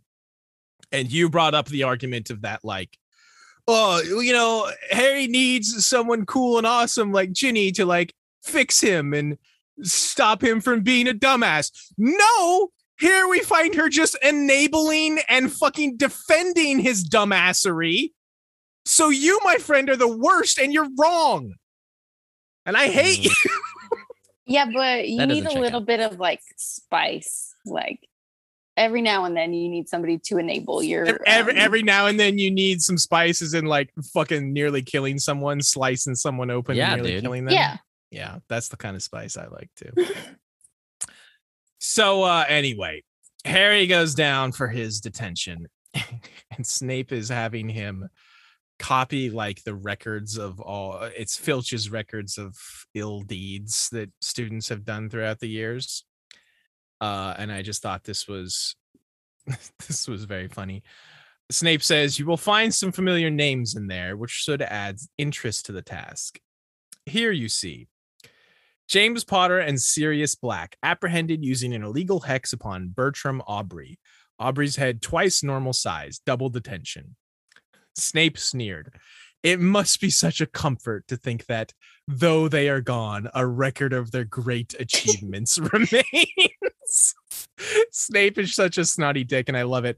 Although I gotta say, like, this is a very mild punishment. Harry is exactly the kind of shit that would actually legitimately love to hear this stuff about his father and uh, you Sirius. say that, but like think about like when um The like way he James reacted. and Sirius Yeah. were like being shit bags to Snape. Like if they got detention or anything for that, like Harry's gonna have to sit there and write like all the things that like his dad did and like That's true. his image of his dad is to be totally destroyed when Tar- he's like writing tarnished it even word more. for word like That's what true. he did. All right, fair enough. He did react poorly to it previously, so I'll give you that one. Boom. S- yeah, lawyered, but lawyered by Amanda. Roasted toasted. so of fucking course to the- absolutely no one's surprise uh gryffindor magically miraculously wins this fucking quidditch game by the exact right amount of points they needed to win the quidditch cup Sh- shocked i am shocked over here Okay. I can't even. My mind is shattered. Uh, and Let's just focus on how good the last chapter was. yeah, this one started off on such a good note. Like when that ship popped off between him and Drake, I was like, "Oh fuck!" I was honestly mostly into that more than anything in this section until they were just like, "Eh, it's fine. It's fine." he got detention. It's fine. Draco's fine. yeah. anyway uh so I, I i did harry like swig the whole rest of his bottle of felix felicis or whatever and they just didn't talk about it because then all the rest of his dreams come true. He goes up uh and they're having their celebration here. Uh ginny runs up to him jumps into his arms in slow-mo. Uh music swells and uh, they kiss. He he lays the old smackaroo right on her and I'm like, bullshit. He's never had balls like this before. Uh ever. So I don't think he would have actually kissed her. I mean, he Uh, almost just murdered somebody and got away with it. He's got all the balls in the he's, he's walking on sunshine. That's right. Uh, he's like, I can do whatever the fuck I want and get away with it. Uh, Dean and Romilda, speaking of killing someone, they look like they're about to kill someone, um, which is very funny. Hermione fucking knew, as I said, she's got a real smug smile on her face. Uh, and I'm like, good on you. And Ron gives him like the little okay partner, like head nod, like, "Mm, all right, you weren't if you this one." must. if you must meh. it's so stupid and that's the end of the chapter uh i No, no, no, no, no. Hold on. This is the end of the chapter. What's this the is end of so fucking bad. the creature in his chest roaring Yes. in triumph. He grinned down at Ginny and gestured wordlessly out of the portrait hole. A long walk in the ground seemed seemed indicated, during which, if they had time, they might discuss the match. oh my god okay So also fucking corn. again Corn. bullshit there is nothing these two care about more than quidditch that would be the first thing they would talk Yeah, about that's probably true. that would get them real horny talking about quidditch uh real corny. Corn. Yeah. Um yeah what a what a what an ending. Like i said i was i i legit got super hype when he fucked draco shit up. I was like what kind of like consequences and ramifications could this have? Oh it's none. It's just absolutely none. Um i mean at least so far i guess there could be more but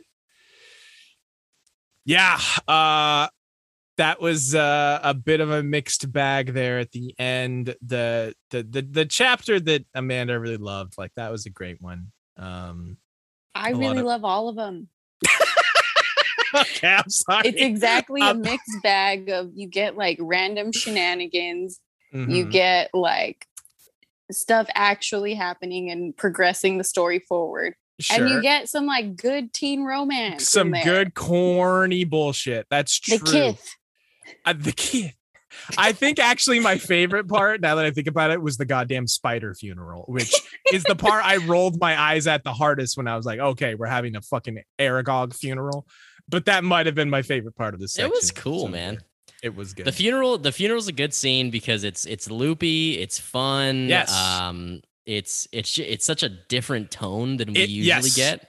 it was written very well. Like you said, there's like there is almost this aspect of Harry being like drunk and just this lucky thing, and then he goes down and just like fumbles his way into getting exactly what he wants. You know, th- there's there's a lot of humor to old Foghorn, Slughorn getting and Hagrid getting absolutely sauced. And then yeah, that, you that get tone shift. Slughorn getting like feeling so guilty for giving up. Yes, exactly. like- that Yeah. that big tone shift of then it getting very serious, and yeah, Slughorn being I I, I do have to guilty. say it is again. I mean, it is extremely well done in in Yeah. the in the movie. that's good to know. Uh, so it's I A can't- movie I- which I might actually be able to watch soon. Yeah. well, I can't say that I'm a fan of the the end of the movie compared to what you're about to read in the next the last chapters of the book. the next, the Uh, last.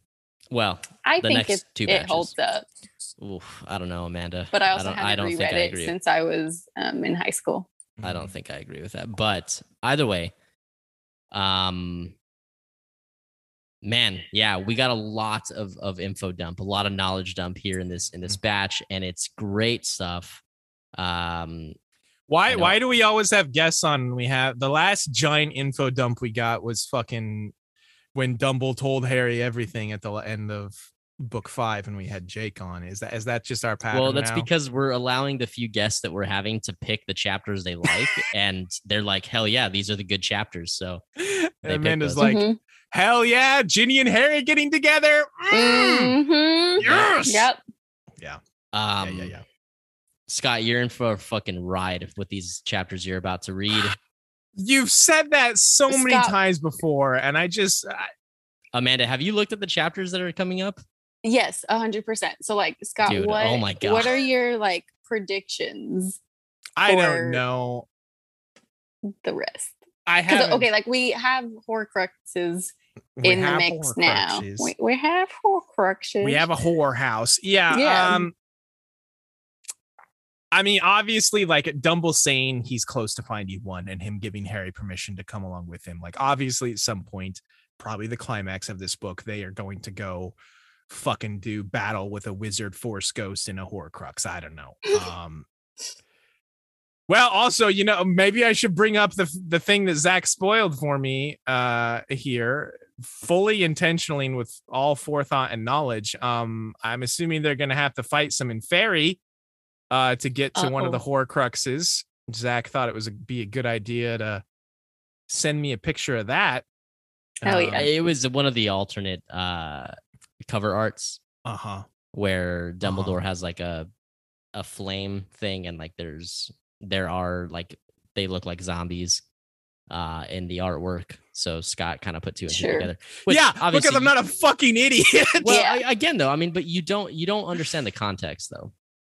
Well, now I feel like I kind of do. Well, Like, good. Either way, whatever. it's still it, it's not like it is not going to take away literally anything from what you're about to get here in in these next chapters. okay, fair enough. Well, okay, Um, so also what are your thoughts on like what Draco is See, that's that's still the most that's the most intriguing part of this book still left to me is Yeah. the Draco Snape angle. Um I still think and of course like the Mr. Prince thing, like I still think this this bunch of chapters kind of got me reconsidering because because I, I when I originally threw out the ideas about Mr. Prince, I said it was either Snape or Voldy, and I said I was leaning more heavily towards Voldy. hmm Um, but there was something about Snape and Harry's interaction that got me kind of back on board the Snape angle. I will be I Hmm. will be legitimately shocked if it's not one of the two of them. Sure. Um, but uh, I, I kind of am back on board, Mr. Prince. It shifted over and to uh to Snape. Not like fully, but it's it's more like 50-50 now. I was I was at like 90-10 in favor of Voldy before. I think it's more 50-50. I I I was trying to think like have we heard had any mention of Snape being like pure blood or half blood? Right. and I I can't think of any. But then I also thought about how when Bellatrix and uh what's her name? Um Narcissa. Narcissa, Sissy, go and see Snape. He's in like a muggle village, which I guess isn't the weirdest thing in the world, but I was like, could this be like his family's home? Were they muggles maybe? Possibly. Um, so that thought hit me as well. I Or maybe I just think- there's uh, lower property taxes, you know. Yeah, that's definitely what it is. There's really good schools. Uh, you know, Snape wants to start a family, and he wants the young ones to have good schools. Doesn't Uh, want them to be homeschooled like Scott. God damn it! so, yeah, that is definitely the, the the most interesting angle. And like I said, that the Snape Draco thing, like, what is he doing? Like, I I st- I still I feel like with the information that I've been given, I feel like it has to have something to do with killing Harry or Dumble.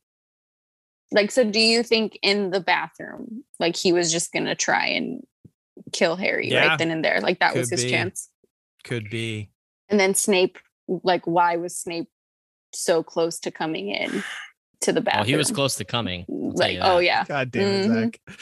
Like Uh, he he responded very quickly. he was like- there very quickly. And I think that's part of him just, you know, he's supposed to be watching over and, you know, taking care of Draco. So I, I Mhm. assume that's just part of that. Um, right. I don't know. I,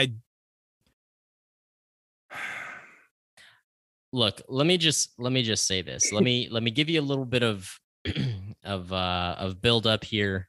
Okay. Uh we can wrap up any last final thoughts and uh and get this thing taken care of. But I just feel like yeah, I don't know what the fuck that meant. But I just need to tell you that the remainder of this book, even considering how much we loved the end of uh, Order of the Phoenix, I think it is so much better than that.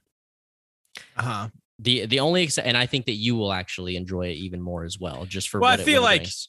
Like the end of the Order of the Phoenix was good, but I didn't I didn't like adore it as much as like you and Jake did, I don't think. Um, well, I mean, I'm even considering is so other than the fact that they did the really cool world building thing with the with the Department of Mysteries, Mhm. like I'm even considering like that, like the battle Okay, chapter and sure. everything, like like the whole like just ending of the overall like like the climax of the book. Yeah, like from Grawp. Yeah. And the Thestrals. hell yeah. Yep. Uh yeah, man, I you're in for a fucking ride. This is this is this, this shit's book's going built up to different, bro. It's, built different, dude. shit's turning up to 11. Promise you Yeah. that. I do Yeah. promise you that. Yeah. Um do we have any other final thoughts, guys? Uh, Amanda, I want to hear from Amanda. I am just excited um, for the end of this book. Um, you are a very adept reader, and Aw. your theories are interesting, to say the least. Not going to give you any more or any less of that. so I, give me I just, I am just curious to see your thoughts on how it ends. Oh man. Well, I am curious to give them. No, Hell yeah. right. That sounds weird. uh yeah, I I I I was I was very interested to hear why you chose these chapters specifically, Amanda. Because like Mhm. while while I found the Horcrux stuff interesting, I guess it didn't like blow me away as I think it might have as as as it might have for you guys or as much as you guys thought it might have for me. I don't know. Sure. Um, I honestly think I enjoyed the the first chapter the most. Like that that scene with with Horace and Harry there at the end was real good. Uh, I'm sure like everybody listening um can kind of see why I chose these chapters. oh, so you're saying there's still more But- that dumbass Scott doesn't know about Mm. yet? Mm-hmm. Okay. Razzle okay. dazzle. I, I- you know, I gotcha. Amanda and I talked about. Amanda just pulled out the razzle dazzle. did. I'm so proud. Damn, I'm so happy. That's my fucking wife right there, dude. That's me. my wife. Um, my wife. That's such a dumb. It's the worst joke we've It's ever so made. It's worse than Mr. Brunts. Yeah. Yeah, it's pretty bad. Um, Amanda and I have talked a couple times about about this batch, Uh-huh. and I just think that like, although from like, be, I feel like you're, you're describing your experience reading it, like, which is very heavily tied to like how well it was written as well. So I feel like that's why you're Mm. really enjoying the the Aragog chapter, which is great. Obviously, definitely not taking anything away from that, but Mm-hmm. um i know that like with the horcrux chapter they're like the first time i read that i know the first time amanda read it because we talked about it Mm-hmm. like there's so much to be able to like contemplate and Sure. obviously that's that's part of the fun of this podcast right is it's it's a big world building chapter like it it introduces this idea of this crazy like you know magical process that is the horcruxes and it does open up a ton of possibilities of like how and where and when are they gonna you know find and destroy these things. So i can Right. definitely see it from that angle. Yeah. Um also and uh, and obviously amanda you're welcome to correct me if i'm wrong but i feel like i feel like a lot i mean it happens to to the both of us it happens to me a lot on the podcast here like where the the visual memory i have of a certain like section or scene or whatever uh will like the movie will overtake my memory of like the book the way it's written in the book Right. and I know that Amanda, like, because we've talked about this because we recently w- watched the movies again, but Amanda loves the whole Draco scene, like in the Mhm. movie. Like, it's so dramatic and it's really, really cool to see Tom Felton, like, kind of go through. that really change. like like all of these chapters are really good emotionally like you see hagrid Mhm. like super sad that like his fucking spider died and you see like Hagrid. just like the silliness happening there and then the heaviness with like uh Yeah. slughorn being like super guilty about um the information he gave to tom Right. riddle and then you get the like horcruxes and the weight of like what that really means for like being able to defeat sure Voldemort in the end. And then even though like Harry when he like uses the spell on um Malfoy, even though it doesn't seem like he feels like super guilty about it, like of course he feels like shit. He didn't think he was gonna like potentially kill right Malfoy. Like there's so much more emotion in all of these chapters.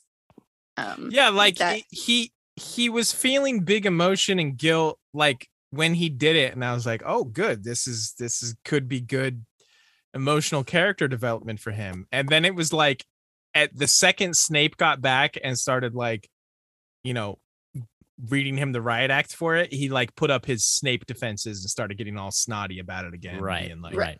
oh i'm gonna be a dick because i fucking don't like you and you know Right. you're trying to I, get tell I feel like I feel like there's one more thing that can be said specifically for like this.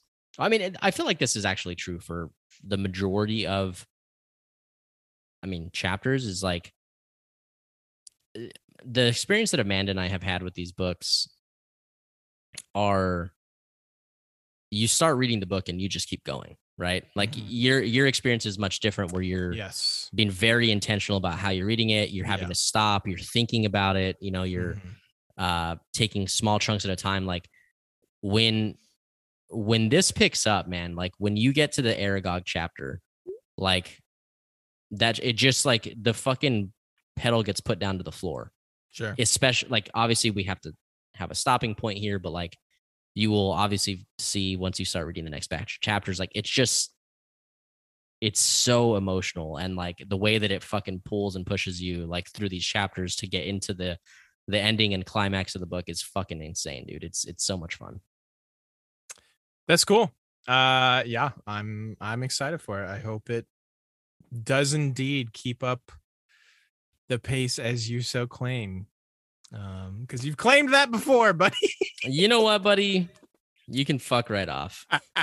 I told you you were gonna It's like true. the Department of Mysteries. I swore by it, and guess what? You fucking loved it. So, You did. Okay, you're like one for 15 then.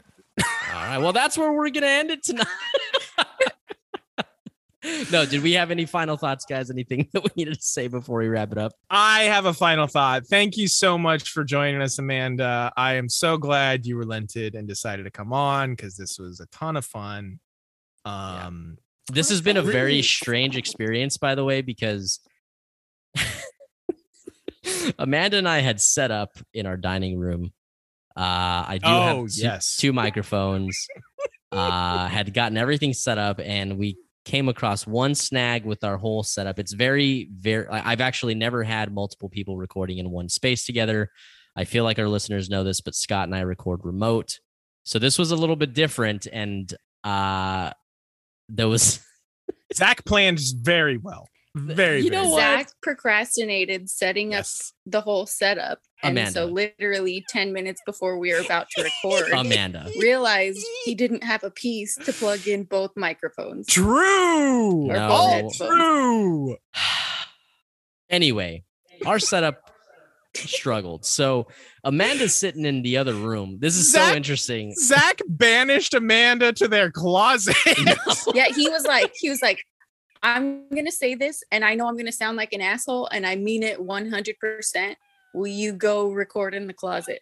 He wanted to give me the full Harry Potter experience. Uh, Hey, yes. go live under the stairs. Go in live under the stairs. and then Yep. we'll do this podcast. Okay, I love well, it. Let me just set the record straight. Amanda is in the bedroom, not in the closet. She's relaxing in our in our bed, In the uh, doing this whole thing Under thing the stairs. under the stairs. and uh, it's just such a such a weird experience. this might Um, be this might hold the record for the weirdest podcast we've recorded just because we've had to stop several times. I don't know, so man. Amanda the could- episode from from One Piece might might still be that. I don't think I blocked that from my memory, but like we've had to stop. We've had to take several intermissions so Amanda could charge her damn phone. Yeah, this has been a Uh, fucking hot mess. So, and so also- let us just say thank you for putting up with this fucking episode because this has been a mess. Yeah. It's supposed to be easier to record together. uh, you know of what I think it is? but- So for the viewers, listeners, um, you can't see, but in the Zoom call, um, I am actually in space. she's in space. Yeah, it's true. and I think that's that's the main issue. Yeah, yeah. Um, I am floating in space and the reception is not good. Yeah, you have pretty decent reception for being in space. I gotta say, It's She's not got bad. that Starlink. She- God damn it! all right With Jeffy folks. B in space. Jeffy B. Jeffy B. God damn it. All right. That's that's gonna do it for us tonight, folks. We appreciate you guys hanging out with us for this one. Uh, as always, um, thank you for listening. Thank you for telling your friends about the show. It means a ton. So please keep that up. Thank you to Amanda, my beautiful wife, for joining us tonight. I love you. Um, and yeah, this this was this was a blast. So uh, we will catch you guys next week. Be sure to hit us up on uh, Twitter and Instagram at We Don't Want a Pod, and be on the lookout because Scott and I have a shirt dropping. It could have potentially dropped soon, depending on depending on when this episode comes out. Surely it will have by now. Surely it will by now. Damn it! I blew it. anyway, we've got a bitchin' shirt design that's coming out very, very soon. So, uh, anybody who's interested in that, please keep your eyes peeled on the social medias on how to get your hands on that. Uh, it's gonna be fucking cool, man. I'm so stoked. So, very, very excited to share with share that with you guys. And uh, that's gonna do it for us. We will see you guys next time. Bye. It's really hoping you were gonna do the bye.